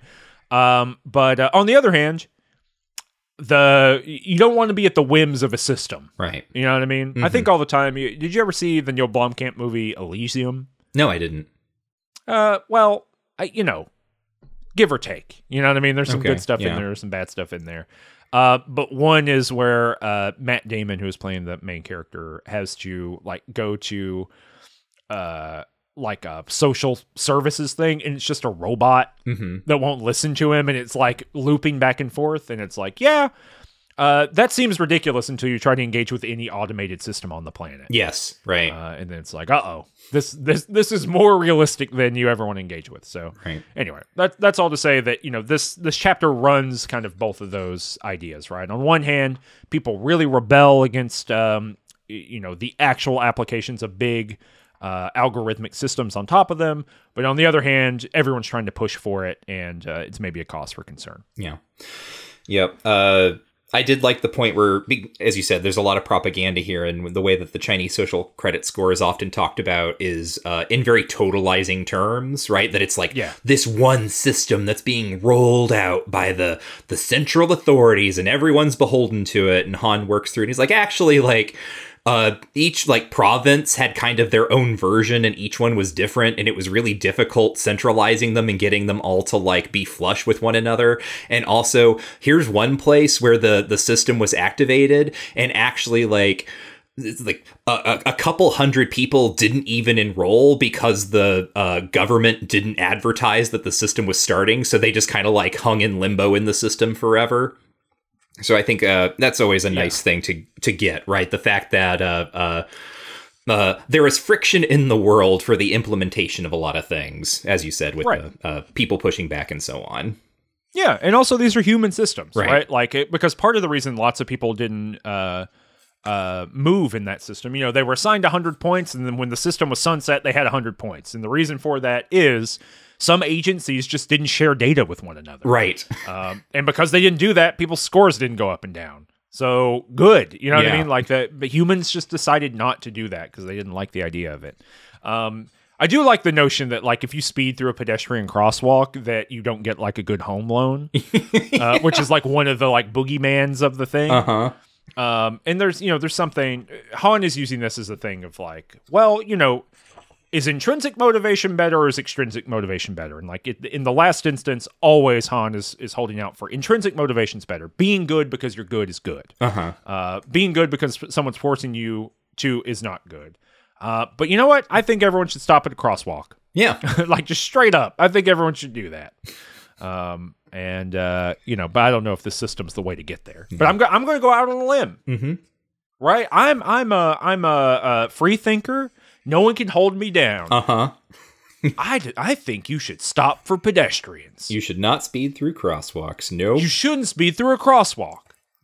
Uh, other other places that this goes then. So the magnificent bribe uh, is a way of describing like the ways that a system can uh, appear to provide you all the things that you need with the caveat that you never ask for anything more right? That's the Yeah. bribe. Like you're getting all the stuff that you need and now we're going to like fiddle with the widgets and do whatever you know, opaque stuff on our supply side and you can't say boo about it because if you say boo then maybe you're not going to get even the tiniest scrap of the thing that you need um and uh, so the other places that this shows up in is like in elections. This is where we talk about uh, Barack Obama again quite extensively. Um, in particular, uh, the like leaderboard system uh, that show like people got points for hosting parties, donating money, making calls, canvassing, that sort of thing. It was my.barackobama.com. This was uh, uh, shortened to my BO. And I just want to say, in 2007, I didn't realize we were that innocent. I like That's funny. right, like i if if Twitter of like say 2013 or like 2012 onward, 2011 onward had existed in 2007, and Obama came out with his like, "Hey, come join my bo." My God. Uh, That's right. yeah. Uh, there's also this thing about like uh, the, the most like horrifying thing in this chapter is the class dojo stuff. Oh no, no, I do know. Yeah, Yeah. the classroom disciplinary tool. I Right. just totally blanked on the name. Yeah, when I was in school, we had this. We called them incentive points, and it was just a thing that the school kept. Like we had charts, and they just like you know you like oh didn't turn in your homework for one class, so you miss like one of your points for that month or week or however it was they got replenished. Uh, well, I grew up in real America. We didn't have any of this. Yeah. you were just physically threatened by an adult if you if you were out of line.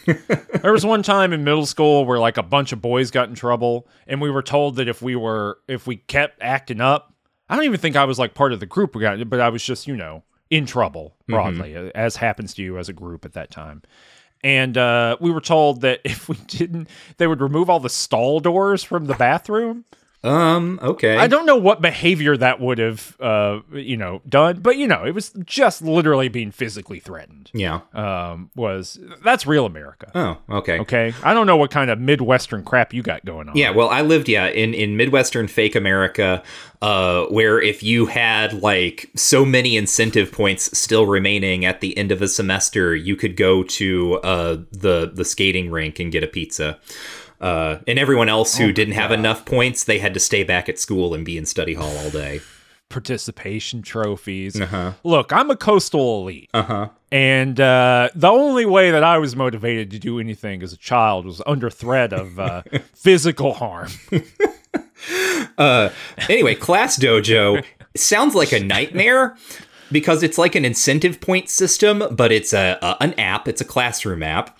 Uh, and it's got I don't understand quite how this works. It's got sound effects because it's talking about how like uh, once uh, the the classroom has been basically made docile to the system, uh, the teacher can just go to the computer and like do entries, and there are sound effects that show that people are losing points, and Yes. and everyone in the class will like change their behavior because no one they just know that points are being lost. No one knows whose points are being lost or why. Yeah, this sucks shit. This is Yeah. terrible. Like this is this is objective evil Yeah. in the world. So- And like I understand, in fact, you know, like, like the the adherents have a point, right? Like Mm-hmm. no one is wrong in this scenario because they're saying, look, the threat of bad things happening to you, the disciplinary form, that is what school has always been Uh huh. right? And back in the day, and even during my own childhood, the threat was being physically attacked by an adult. Right? Like that's the threat. We had we had a school resource officer, I'm sure you did too. That's just a dude with a gun walking around in a cop's uniform. We did Right? not have one of those. You didn't have a resource officer? Nope, just more fake Okay, America well for it's me. a it's a guy with a gun. hmm Uh, yeah, yeah just, just Taylorism for you, just a points based system of Taylorism.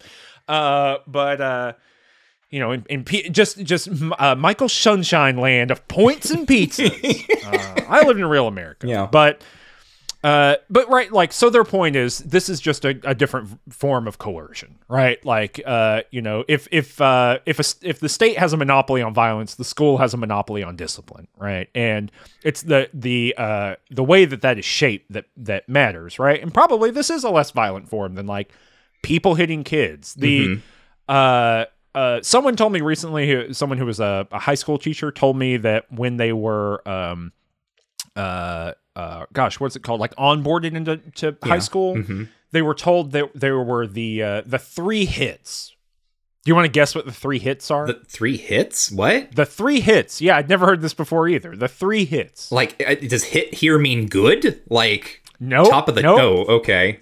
There are three hits, and they're all bad. The three the what? Like, are they Mm-hmm. three hit- okay. hits? I no, they're not. Okay, you want me? I'll, I'll lay them out for you. Uh huh.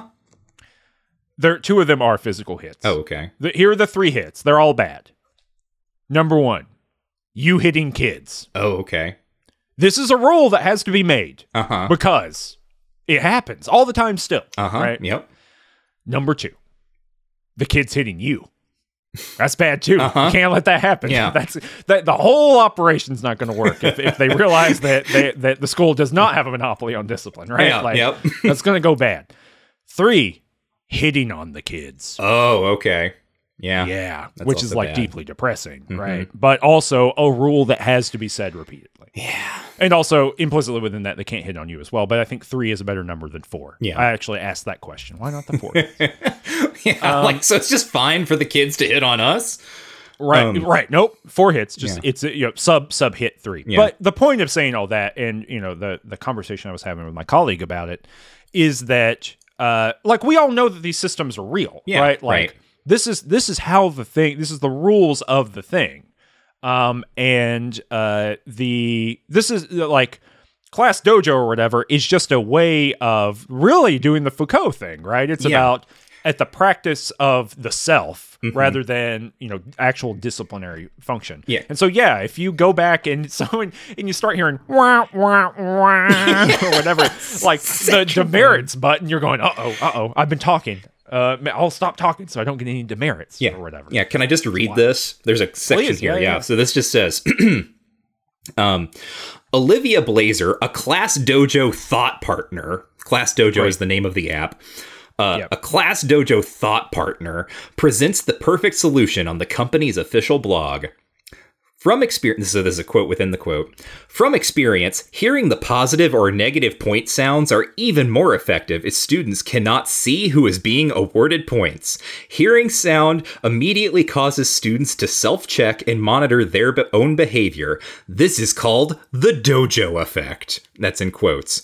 They will literally mm-hmm. sit up straighter and focus on the task at hand when they hear the sound. Students think, was that me? Am I doing what I am supposed to be doing? You might even create a bogus student in your class to award positive and negative points to just for oh. strategic implementation of the dojo effect. So I had a big some sort some, some sort of like fictional whipping boy. Right. Well, like I like just in reading that, I had a, a a vase full of beautiful wildflowers sitting next to my computer, and as I read that, the flowers wilted. like that is how evil this is. It is, but- right, like the, I, I, the defenders do have a point, and not a, a point in the sense of like I think it's good, but a, but a purely pragmatic point is like this evil is suffused throughout the whole operation, right? Right. Like it's there, it's your choice of what the evil looks like. Um, and they're like, well, this is a better evil than the other evil, which is like con- constantly threatening children with beating them, uh, which is you know rife through American education. Um, and so, like, I guess it's better than that, but there's got to be a better world than those two things. Um, another thing that's interesting, so right after that quote, right, uh, uh, Hon says, You couldn't build a better on ramp to Foucault's panopticon if you tried. Let me tell you, this is also maybe a, a, a, another place where the reading of Foucault gets a little mixed up. This is not an on ramp Uh-huh. to the Panopticon. This is the Panopticon. Yeah, yeah, like this is the highway that runs straight out of the Panopticon. Yeah, you're already. If this is working, if if you're playing a sound effect and then people are going, "Uh oh, there's demerits happening. I need to straighten up." That is the Panopticon. You there's no on ramp. We're you're there already. They're in fact through it already. They're in the the chosen land of of Panoptic thing because the Panopticon is just a word for self management and surveillance. Right. right? Uh, you never know when someone's, but you never know when the noise is for you or not. So then, therefore, you comport your behavior appropriately. This is the Panopticon. We are already there. Um, it seems terrible. I no, so I can say this. I don't think this is used regionally where I live, Mm-hmm. and the only reason for that is I've never heard a student talk about it. Um, students quite often in my classes will talk about like weird technologies that have been wielded against them. I think that comes up fairly often, partially because they get to college and they need to express like their deep displeasure with the educational thing that happened to them before, uh, which is great. I think that's a that's part of the working through of college and like having to relearn how to learn uh, after discipline has been such a nightmarish form of that for so long. Um, but uh, but no one's ever talked about this, so uh, maybe maybe it's not as widely used, at least in the American South. Yeah. Uh, then the next chapter is I've done my research. This is about conspiracy theories, and basically the argument here is that uh, conspiracy theories uh, on the internet specifically. Uh, I don't think Hon actually has a, a, a sort of like order of operations on this or like a history of it, but there's uh, it is obvious enough. There is a way in which the mechanics of ARGs, alternate reality games, and the mechanics of uh, conspiracy theories sort of converge online in terms of the activities that you undertake and the kind of communities that form and the discussions that you have. Uh, you know, looking at a bunch of information and trying to find like secrets that are hidden there or finding connections to some other uh, pre existing body of knowledge or uh, clues that you already have, uh, and then using that to extrapolate further, uh, and then, you know, hopping onto the, the subreddit and chatting with everyone else who's also doing the same thing and seeing if they've made any cool connections that you want to take and make part of your own practice. Uh, I think this chapter is wrong. Okay.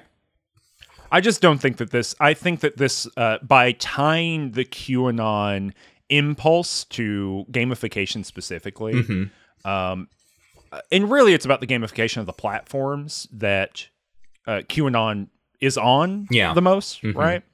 Um, I think that it just misses the vast history of conspiracy, and and that's because I've been writing about this recently. You know, I, I've done a lot of research on conspiracy, uh, in the history of it and the kind of framing of conspiracy and how it operates. But I I think this is like, um, you know, signs taken for wonders, right? Like this is a broader, much more banal system that is sharpened to a point in QAnon, and I actually don't think that gamification has very much to do with incentivizing it or whatever. Um, but but you know, I I do take the point. I think Hon is right in that there's internal mechanisms that do that work. Yeah. Um, so, for example, talking about the Boston bomber um, uh, investigations, big quotation marks, investigations, right? Uh, uh, uh, mob, Yeah. you know, that formed uh, on Reddit and reading quotations from some of the people involved in that who were saying, like, yeah, I was just kind of in it for the Reddit points, right? Yeah. Like, number go up and number go up feel good. Mm-hmm. I think that's right, you know, but I think that has a lot to do with the platform. But the reading strategies of of QAnon conspiracists, what they're after, um, the kind of incentives that are born into that, I don't really think that has much to do with gamification. I think that has to do with a much more fundamental system of capitalist cash in. You know, like some percentage are true believers. You know, I I have to believe that people are who are hanging out in Dallas in an RV for months waiting for JFK Jr. to reappear. Um, I have to believe that some of those people are true believers, right? Like Yeah. it just doesn't work.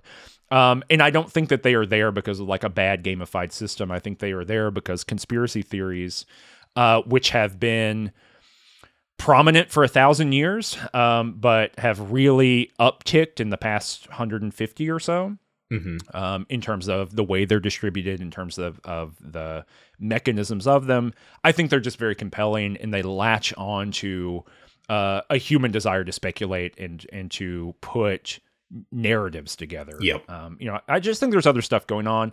If people want a more fine grained um, um, idea of this, uh, I, I forget her Rice. I think Jenny Rice is her name. Um, she wrote a book called Awful Archives that came out a couple years ago. Uh, 2020 yeah jenny rice conspiracy theory rhetoric and acts of evidence it's a book about like where do people get their evidence from um, and how do they get involved? And she's really looking at anti-Semitic conspiracies. She's looking at UFO conspiracies, um, a little bit of kind of contemporary QAnon kind of stuff, but not a huge amount. Mm-hmm. Um, and I don't know. I just this this chapter to me of all the chapters, and I'm fairly familiar with lots of the stuff that shows up across this book.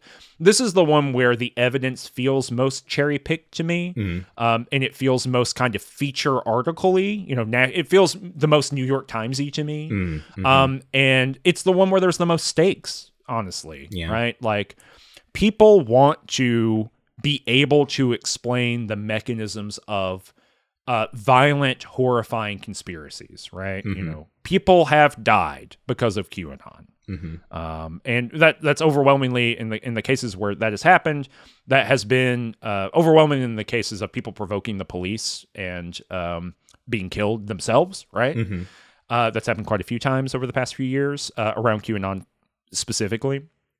But I don't know. There are just some real stakes here to how you read this argument. And I don't think that the people who are white supremacist gun runners who are stockpiling and prepping for the race war that's coming.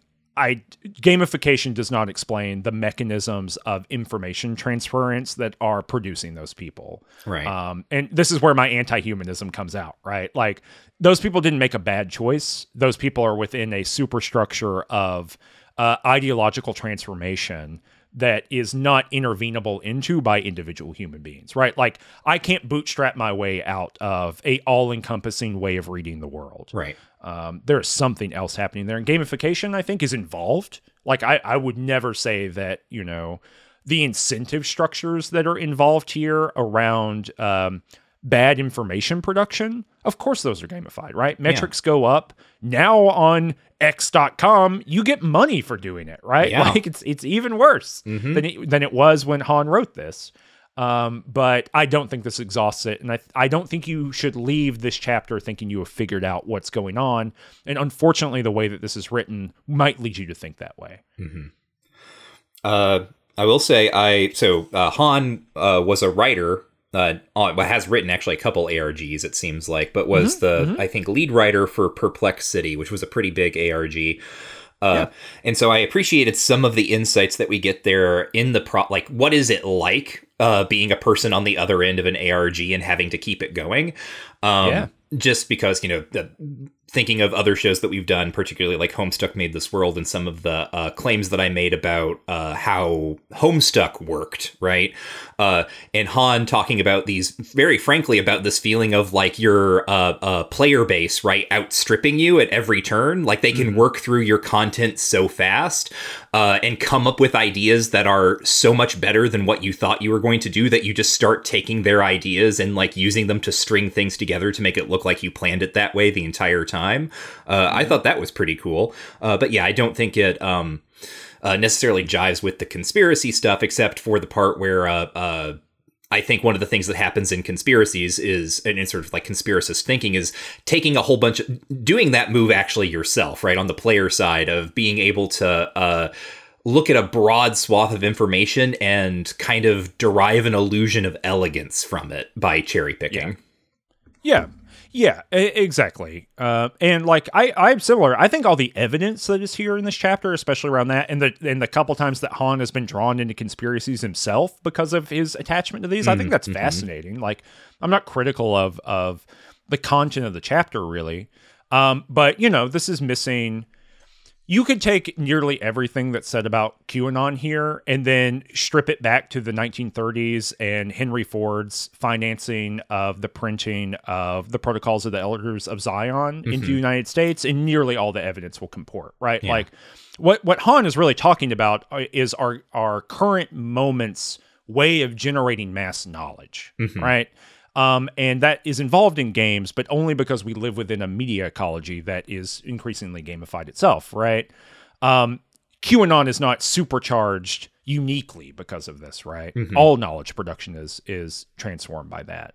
Um, and so I don't actually think that understanding gamification actually allows you to understand QAnon any better, right? Um, and I've been on, in the same spot that Hon is, right? Like I too have been drawn into conspiracy theories, uh, not ones that are about uh, my involvement in a video game, unfortunately, right? But uh, with ones that say uh, are about, I don't know, um, being nice to your colleagues, right? Yeah. Like, or uh, being involved in that. And that comes up repeatedly for me. And I've had, uh, you know, articles that I've written photoshopped uh, in order to bring me more closely in line with that or to paint me as a ideologue in a particular kind of way. And I'm being vague on purpose because uh, uh, to follow these threads, right, of of the places where these conspiracy theories are operated, to follow the threads is naturally to boost the analytics over there, right? Right. And so I don't encourage you to go figure these things out, and, and you shouldn't. Um, but right, like all of this is not gamification in any kind of way to me. It's just parasitic to our communication technologies. Um, so yeah. Yeah. I, I this is the chapter where I was really like, I don't know. This I, I don't think this is where it's at. Uh, chapter 8, then The World as Game. Uh, and this is uh, sort of, I mean, it's about a couple of things. One is about how uh, uh, our ludic century. Uh, as as some have called it, right, uh, seems to provide like the game as the metaphor for what life is, and this is sort of vaguely contrasted with uh, Shakespeare and the "All the world's a stage" quote. Um, so like you know the the, the implicate this is not like teased out explicitly within the text really, but this idea that you know at one point uh, we thought about the world as a theater, right? It's it's a stage, and we all come out and we play our part, and then we recede. Uh, and now, like maybe the world is a game. Uh, you know, McKenzie Wark would call this game space. The idea that the world has become gamified or ludified or whatever. Uh, and what are the outputs of that? Well, for Hon, the use of game metaphors really seems to hollow out and trivialize a lot of actual human interactions. Uh, and uh, he he notes like for instance the weaponization of like streaming in uh, uh, right wing mass shootings, right, and the idea of like the number of people you killed is a high score and that sort of thing. Uh, but this also connects up with things like uh, store reward programs and like investment apps like Robinhood and meme stocks, where uh, there are these systems in place and people come to them with uh, what might be characterized as a sort of playful nihilism.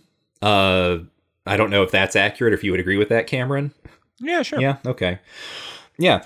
Uh, so you know, just that, like, hmm, not great. Yeah, this is the you know, maybe it was coming after reading the previous chapter. This was the most like, all right, fine, Yeah. you know. Um, uh, it is interesting to to think about like uh, the end of the chapter in particular, Mm-hmm. the uh, where he's talking about the. I mean, I like the idea that that the metaphor of game, right? Again, hey, rhetoric, rhetoric, Right. rhetoric, rhetoric. Metaphors matter. Yep. rhetoric, rhetoric, rhetoric. But um, that the that that provides like such a controlling mechanism for things that it might prevent us from like actually understanding the world, right? Yeah. Uh, I might apply that backward to the previous chapter, actually, but uh, but you know, it just really reveals a difference, and this is sometimes the difference between a writer and a reader, right? Like uh, on 209, he starts talking about The Sims and re- and playing The Sims and beginning to see his friends as people with like need meters. Uh huh. Um, and like that's just, like I totally get the claim being made. I would never in a million years do this. This is so far away from the way that I engage with the world. Like, um, and and I, you know, in my my uh, Meaning you would never life, play The Sims, or you would never see your friends as Sims. I would never have friends. Oh, okay. All right. Uh, Cut yeah, out the middleman. Neither, yeah, cut out the middleman. Don't have the no. I would just never like take that video game system and apply it to the real world, Right. right? And like maybe this is why I'm not a successful ARG developer, right? Um, is like that's just not a in, uh, neither an impulse nor a um. It would just never come up. I would never even think to do that, right? Right. Like I'm just so far away from this, right?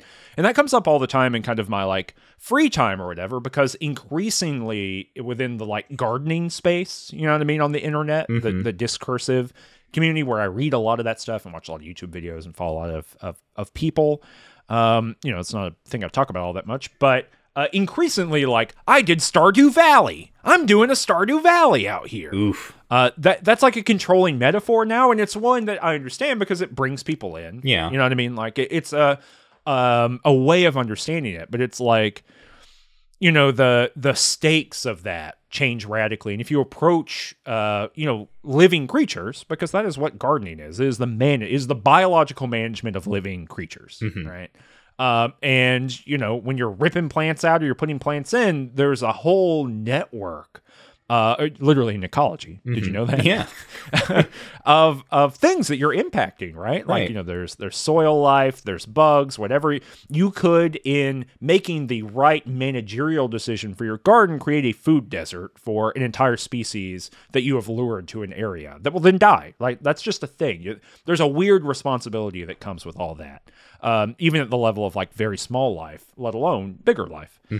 Um, and uh, but and so the it, it's interesting to think through the kind of and follow the channels and and the kind of content creators who are in that space of like I'm doing a Harvest Moon, I'm doing a Stardew Valley because they their content gets gamified a little bit, right? Yeah. They they start talking about it. They do these massive sweeping changes to their garden space that to me I go, oh my gosh, like you know, uh, say goodbye to all all the bumblebees you've been luring for two months, right? Like, Right. they're they're dead. Yeah. you you just created a food desert, um, or or whatever, right? So, um, I, I, that I was reading this and thinking about that, right? That like this is a move I would never make, but when when he put it in front of me, I go, oh, oh, I see this all the time, right? Yeah. I haven't even thought about the kind of implications. So I I enjoyed this chapter a lot, um, even though I think maybe the framework I would apply is a little bit different to it. Uh, oh yeah, just other other points like talking a lot about uh, social media here and like how uh, uh, uh, the most intensive sentiment is the thing that gets amplified the most, right? It's it's an outrage machine, so on and so forth. Uh, and then yeah, ending with the the Sims thing. Uh, we also talk about Kepler here.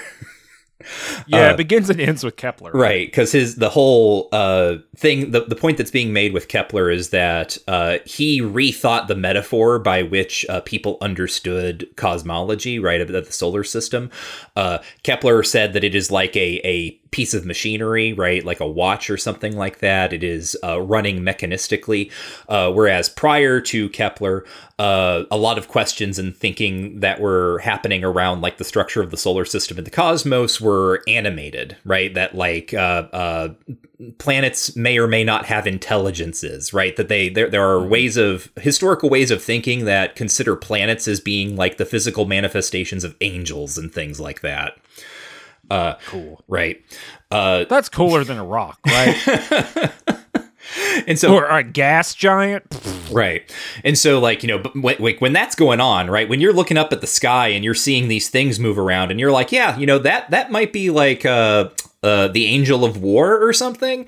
Uh, the feelings you have about the universe and the things that you even think might be vaguely accomplishable in the universe are going to be very different than if you look up at the sky and you think, okay, this is a big mechanism uh, and things are happening regularly, not because of uh, intelligences and whims, but at the behest of a system uh, where things are happening sort of uh, disconnected from uh, human feelings or, or like anthropomorphized, I should say, maybe like anthropomorphized uh, ways of feeling and being in the world. Um, and so, uh, what games do, or like what the the game metaphor uh, risks doing, uh, is kind of rendering all interactions transactional and mechanistic by being like, well, it's just about like uh, points, you know, number going up or number going down. And uh, I also like that Hon draws num- number going up, number going down into like real world. Like it's not just like things that happen to us, like random human beings on the planet, but like number go up, number go down accounts for Elon Musk's tweeting, Uh huh. right? like his his affect, right? Then the way that he expresses his feelings makes money markets go up and down. And you know, the we got some quotes here that are basically like, yeah, his only value is the fact that he makes money markets go up and down, um, which is a fascinating way of kind of rethinking him, you know, as a as a figure. Right. Um, Uh, chapter nine, the treasury of merit. Uh, so half of this is about a potential dystopian AR future that we may upend in, or yeah, yeah, it, yeah, Yeah. Uh, and then I kind of once I got what was going on here, I was like, all right, fine, whatever. Like I kind of like started skipping a little Yeah. bit. well, then I was like, I don't. Okay, great. the back half of the chapter is possibly some of the most Michael Lutz shit we've ever encountered in a book. It truly is. I really wondered because we start going back to like, uh, uh, like theo- Christian theological imaginaries Yes. of of like education and self improvement. Yeah, uh, like the back half of the chapter then is essentially saying, um, uh, or it's, it's it's it's drawing a comparison, right? It's it talks about the development of indulgences in the medieval Catholic Church. Um, and the spread of those systems, uh, the various forms that they took, uh, what they like, you know, what they did, or rather, what they were purported to do. Like, what was the rhetoric around them that told people, here is why we have an indulgent system, and here's why you should participate in it. Um, and then how that was eventually, uh, you know, the, the fracture point uh, within the church more broadly that resulted in the Reformation, with people uh, saying, like, no, this system of like penalty and reward uh, that is being maintained by the church is not something that has any power over me. It has no biblical backing, whatever, right? Like uh, Luther's whole thing, and uh, uh, Hon talks about this, right? Is that uh, Luther ultimately uh, in, uh, instantiates the Reformation by saying uh, it is not through your works that you are doing, because it is the church who is providing like what what are your works? What do you do? Uh, which altars do you pray to? Do you go on pilgrimages? Here's your indulgence. You pay me for an indulgence. You get the indulgence. Uh, the works that you do are not important. Luther says it is through faith alone, sola fide, your relationship with Christ, uh, that determines whether or not you are being saved. And so, in kind of this one move, he cuts out this entire system of uh, uh, like disciplinary control out of the church, right, or out of his kind of like idea of the church. It's not to say that there's no discipline, because oh boy, is there in in Lutheranism, but. Uh, so Hon is essentially trying to point out that there are there is perhaps a historical precedent um, for systems of uh, discipline and control being uh, disagreed with, uh, fought back against. In fact, one of the things that he says is that you know even in the high you know the heyday of indulgences in the church, like well before the Reformation starts, there were people who were criticizing the system. Like it was always a point of contention, and this is a good thing to always remember particularly when you uh, run into people online who talk about uh, the good old days before the Reformation when the Catholic Church was just like whole and it was integrated fully with society and everyone was getting along. And I am here to tell you that, like, before the Reformation, no one loved yelling more about the church than people who were already in the church. No one was ever getting along 100%. Uh, and this means that things uh, fracture, they break up, there are uh, schisms. And so Hon is saying, uh, in it. Uh, contrary to this vision of an AR dystopia, where everything we like, we have an AR headset on at all times, and everything we see is being like pointified and gamified. Uh, uh, this could happen, and it might not happen because uh, it is possible for systems to press themselves press themselves so far that people rebel against them, and something uh, different or new gets uh, uh, installed. Yeah, the the last two chapters are like basically one chapter, Mm-hmm. right? Like this is the prelude that proves the final chapter. Right. And and what's going on there is exactly the last thing you said, or at least that's how I read it, which is like Hon needs to account for the emergence of individuals with an individual willpower, right? Mm-hmm. Within all encompassing and totalizing systems. Right. Because if gamification is surrounding us surrounding us, if it's the very air that we breathe, then then therefore what do we do about it, right? Um and he goes to th- this is partially why it's such a Michael Lutz ass chapter, right? Is like it goes back to the moment in which uh in Europe in particular, right, the the liberal subject is being born, Right. or, you know, across uh, across the the you know uh, the continent, kind of. Yeah. Um, Right. And but this is also the weird thing about like all the Foucault usage here too, right? Is like the difference between these two perspectives, right? The the liberal humanist perspective and the kind of Foucauldian anti-humanist uh, d- discursive discourse empowery kind of thing, right? you know that that just that the the way we talk the world in, uh, influences the material of the world which f- goes back into it right there's this kind of self-sustaining system uh, where processes start taking over and commanding what human beings do Mm-hmm. the the the the reason Foucault does that is to demonstrate that in fact those moments of supposed emergence, you know, of like the radical human will Mm-hmm. are always compromised already and they're actually just being hijacked by other processes, you know. What's the Althusser, right? Uh uh history is a process without a subject. Mm-hmm. Something like that, right? That like there's there's no necessary subject to history. There is in fact just the emergence of one uh, Yeah. due to historical process uh, and material conditions running into one another. Uh, and so, uh, you know, so that there's there's an interesting thing here where we get big broad systems, big broad systems, big broad systems for eight chapters, and then we need to get a proof for like how human will can overwhelm this thing. Mm-hmm. And I just don't find that compelling. Yeah. I mean, I don't know. Do you? I mean, because you are much more in the kind of you know Protestant Reformation interest kind of person. Yeah. right? Like, you know, I, I think that that's an important part of your Mm-hmm. uh, perspective on the world. It's Yeah. like, hey, look at that thing that happened. So I don't know. Maybe we can bridge into the next chapter talking about that. But I take this in a very negative sense. I don't. I don't know how you take it. Yeah. Well, I mean, I, I'm uh in agreement in as much as like, yeah, the Protestant Reformation happened, right? Like uh, right, right, right. Uh, and I think that uh, the uh, dissemination of Protestant doctrines, um, not just Luther's uh, sola fide, but um, all sorts of other things, those have a huge impact on how people imagine themselves as existing in the world, these subjects, right? So, uh, picking up a thing that you Yeah. said, um, one of the things that happens with sola fide, if all that matters is your personal belief in Christ, right, and his sacrifice and, and all that stuff, right? If that's your ticket, right? If that's the only ticket you need, uh, that is part of this uh, emergence of the liberal subject because it individualizes the believer uh, in ways that uh, sort of the, the the prior system of just like ritual and structure and hierarchy didn't necessarily, right?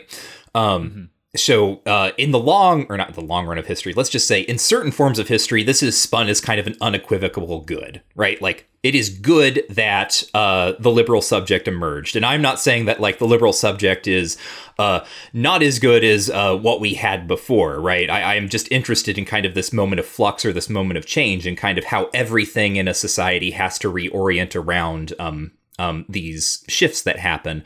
Uh, Right.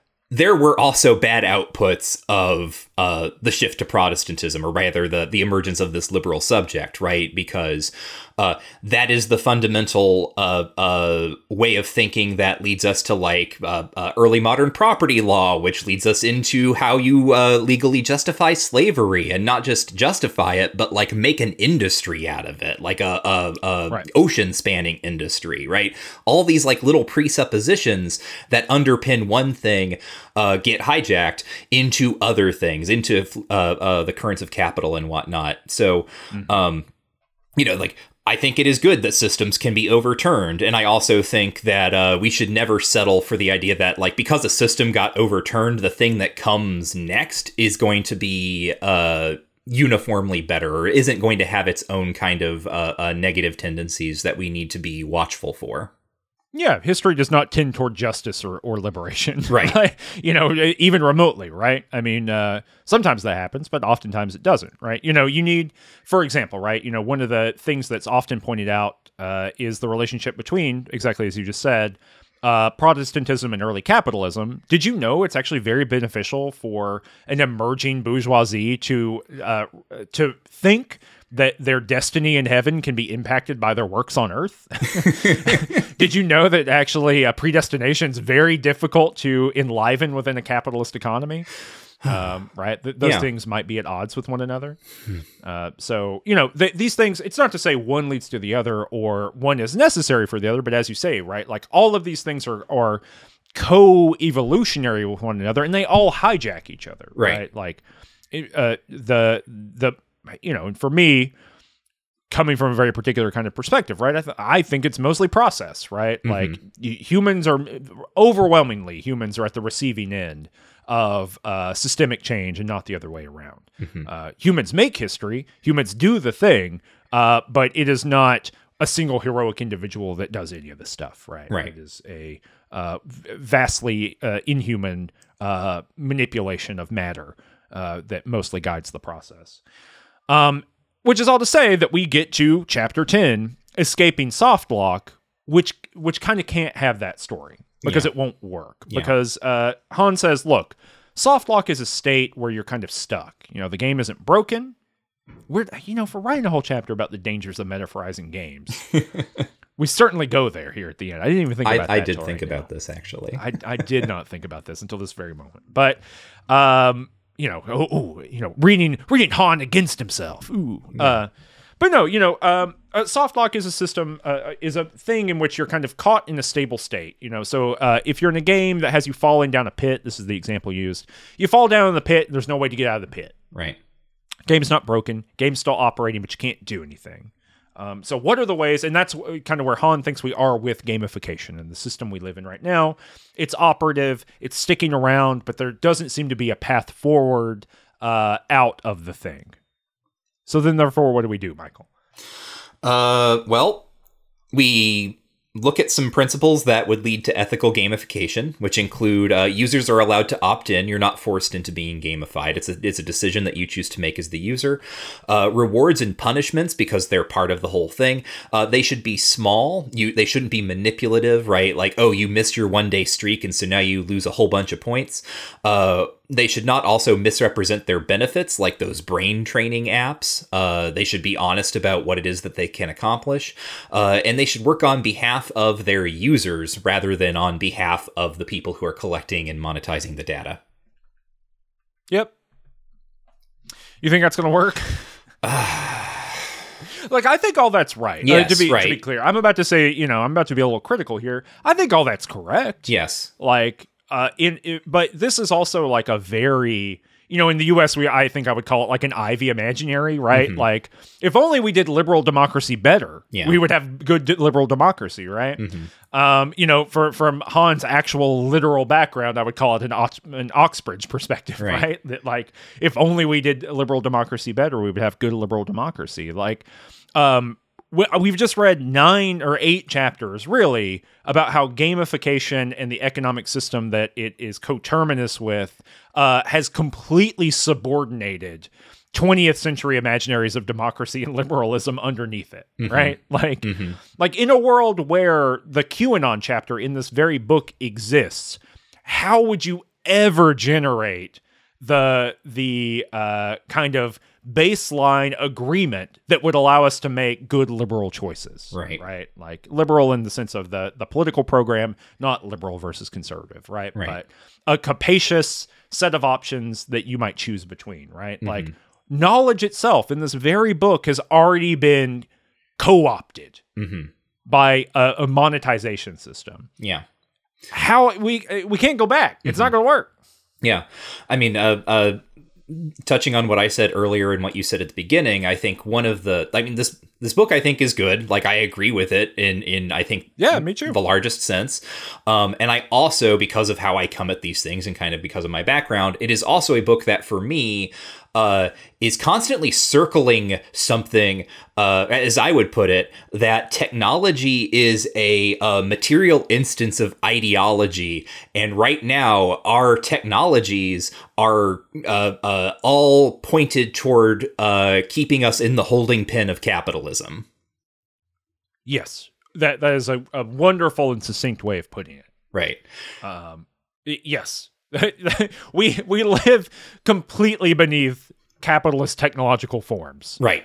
uh, that have fully suffused us ideologically. hmm It's hard to navigate out, which is exactly the dispossessed quote that the, that this chapter opens with, uh, and why the dispossessed. You know, like Le Guin is feeling that already at Mhm. the time, and is is writing kind of a warning. We're already we're already through the looking glass, right? Like we're already there. We're not at the warning stage. Right.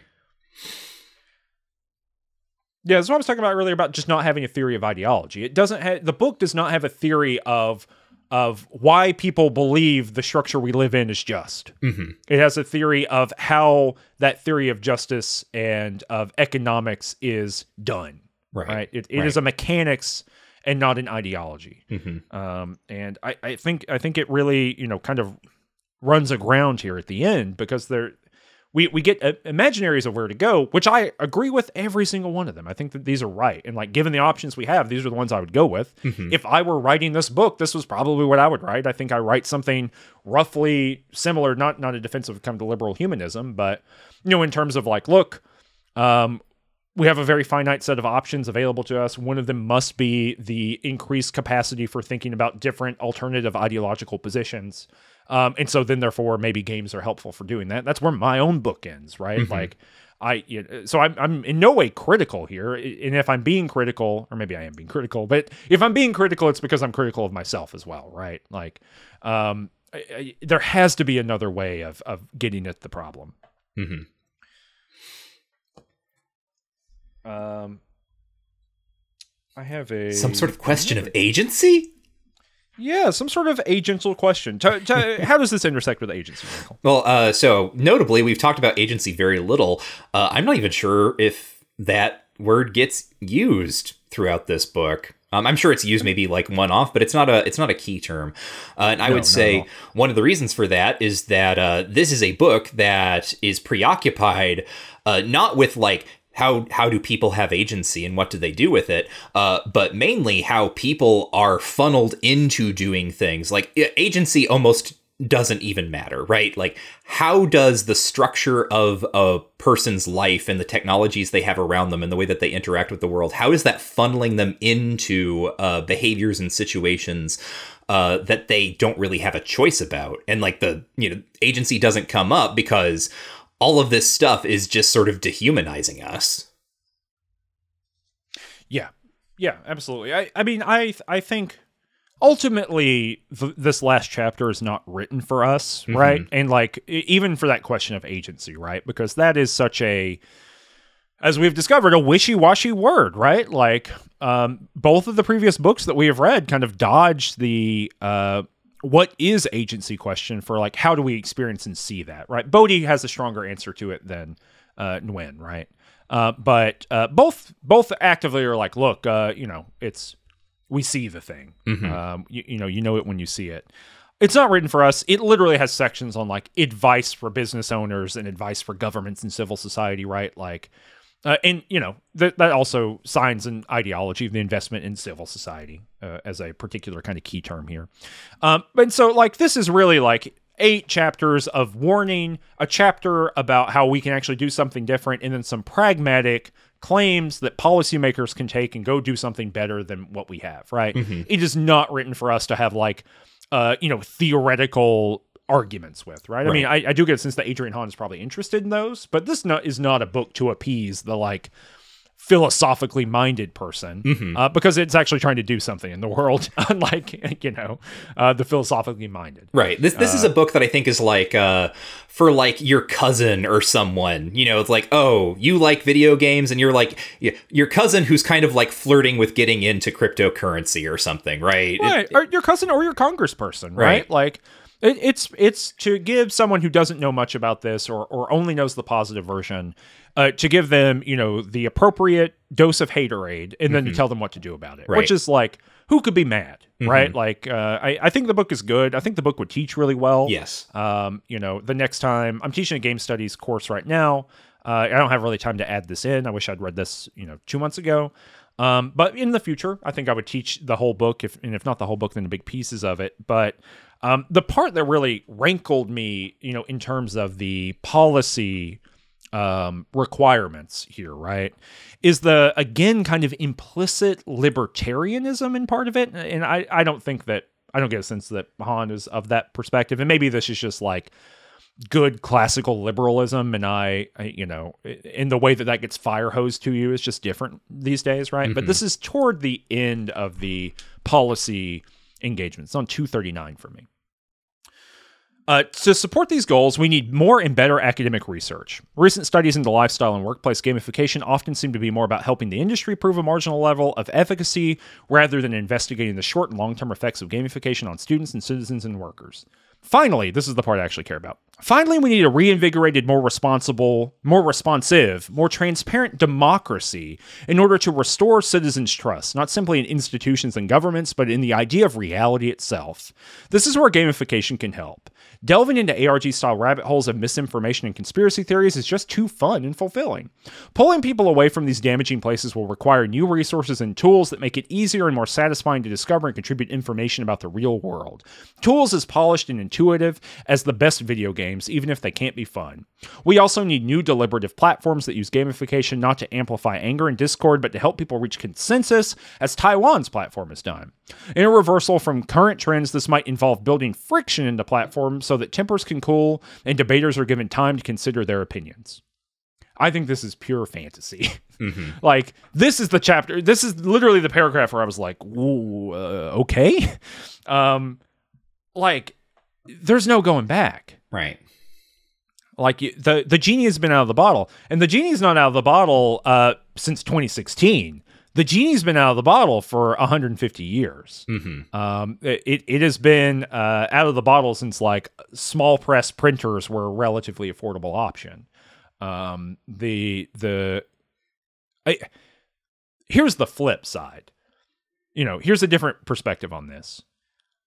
Uh, there was a production of consensus reality that that occurred with the uh, invention of television in the United States and na- and national newspapers in the Uh-huh. United States and their explosion of that at the beginning of the 20th century that has been unrivaled, you know, in the the the American and European context, um, and that has just simply gone away. Mm-hmm.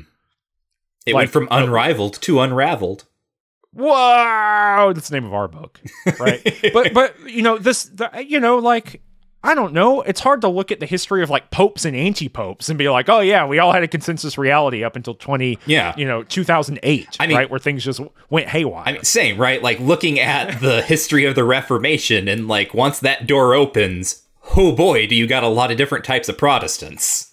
Right, right. And so, uh, you know, I I get as a policy position why you would say this, right? Like because sure, we actually do need I think this is a good idea. Maybe we do need a government that seems to care about this, right? Maybe we do in fact need people who are trying to think of ways to uh, either uh, legislate or regulate, maybe both, um, companies that seem uh, only invested in radically destroying our society, right? Like whatever society we have, right? Um, but also, uh, I think that they are pulling on, you know, th- this is something that you're very familiar with too. It's a big part of your field, right? That the reason that medievalisms, post medievalisms, uh, uh, early modern studies, right? The reason that that has become so prominent in academia and even beyond over the past, say, 15, 20 years is that we are returning to, or re- returning is the wrong word, right? We are reconstructing a similar set of knowledge that seemed to be very operative during that time period, which is lots of contradictory claims from lots of different ideological positions that are actively warring with one another. Um, and that, you know, in England, in, in, in Europe, uh, which is part of the tradition that we've been handed, right? It's, Yeah. not, it's not exhausts the American tradition, certainly, right? But it's a big part of it.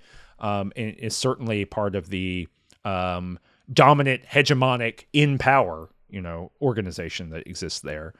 Um, that that this we're we are entering a system and we're part of a system it just kind of looks like another thing that happened at one point. Yeah. Um, it just doesn't happen to look like the past hundred years. Mm-hmm. Um, and so, you know, I don't know. I take, uh, you know, kind of a long view on this, right? Where it's like, I think that everything that Hon is saying is right. And I think these are all good policy positions. And given what we have versus what we could, could have, I want this thing, right? But I'm also maybe negative on, on um, the applicability here because we can't just roll back the, the clock to 1950. Uh, and honestly, for lots of people, they don't want to roll back the clock to 1950.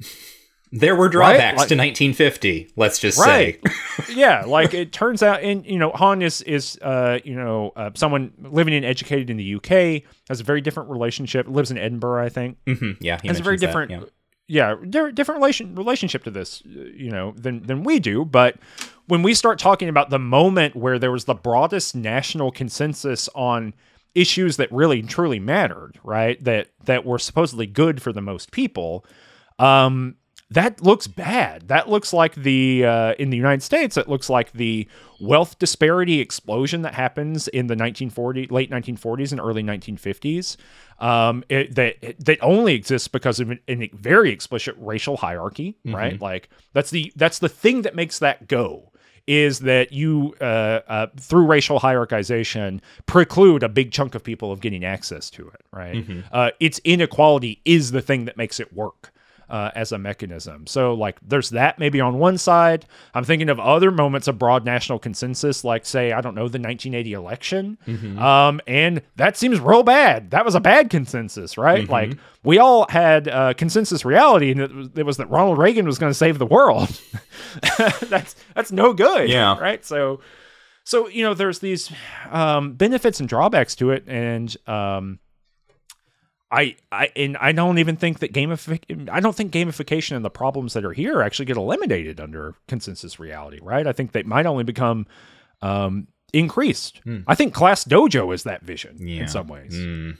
Mm. Um, I think we're more likely to get somehow ClassDojo, uh, uh you know, gets a federal contract. Oh, That's Jesus. more likely to me right? Uh-huh. Like, is that not more reasonable to you? Right? We've given okay, we've invented Bus Dojo, and so when the bus driver thinks that you're doing something bad, they can play a sound effect to make you scared. Right. Right. But then you can play anyway. a sound effect uh, uh, back at the bus driver who's actually just a contractor. Uh, and, and, their score goes down to like what, uh, 4.9 stars. And then if they don't get it back up, they'll be fired. Right. Right. Um, waiting on Steven Salato's uh, essay about that. His essay about driving a bus is great. It's one of the best things I've ever read. Uh, I don't know if you read that. I haven't. Uh, oh, it's worth worth tracking down. Uh, but uh, anyway, like I said, this is the haters book. and uh, there's nothing more appropriate to take than the haters book than the haters reading practice of the the policy suggestions at the end. Mm-hmm. But uh, I think ultimately, you know, the I think the sign of a good book is lots of uh, thoughts about that book, and sometimes those thoughts are in agreement. Sometimes those thoughts are uh, n- really negative. Um, and uh, I had, you know, I think that I'm in broad agreement with nearly all of this book, mm-hmm. and it's just when we get kind of down to brass tacks and about well, what what is to be done, mm-hmm. um, that maybe I have some strong disagreements that, that have to do with the construction of the book and the kind of way its thinking is presented to us. But if you were, there is no better, I think, uh, current, like truly, really and truly, there is no better analysis and takedown of the modes of governance we live within and their attachment to gamification than this book. Mm-hmm. I just simply believe that uh, perhaps restoring faith in the government is not a you know it, that's that's going to be a hard sell for people. We might have to do a couple other things before we get there i think. Right.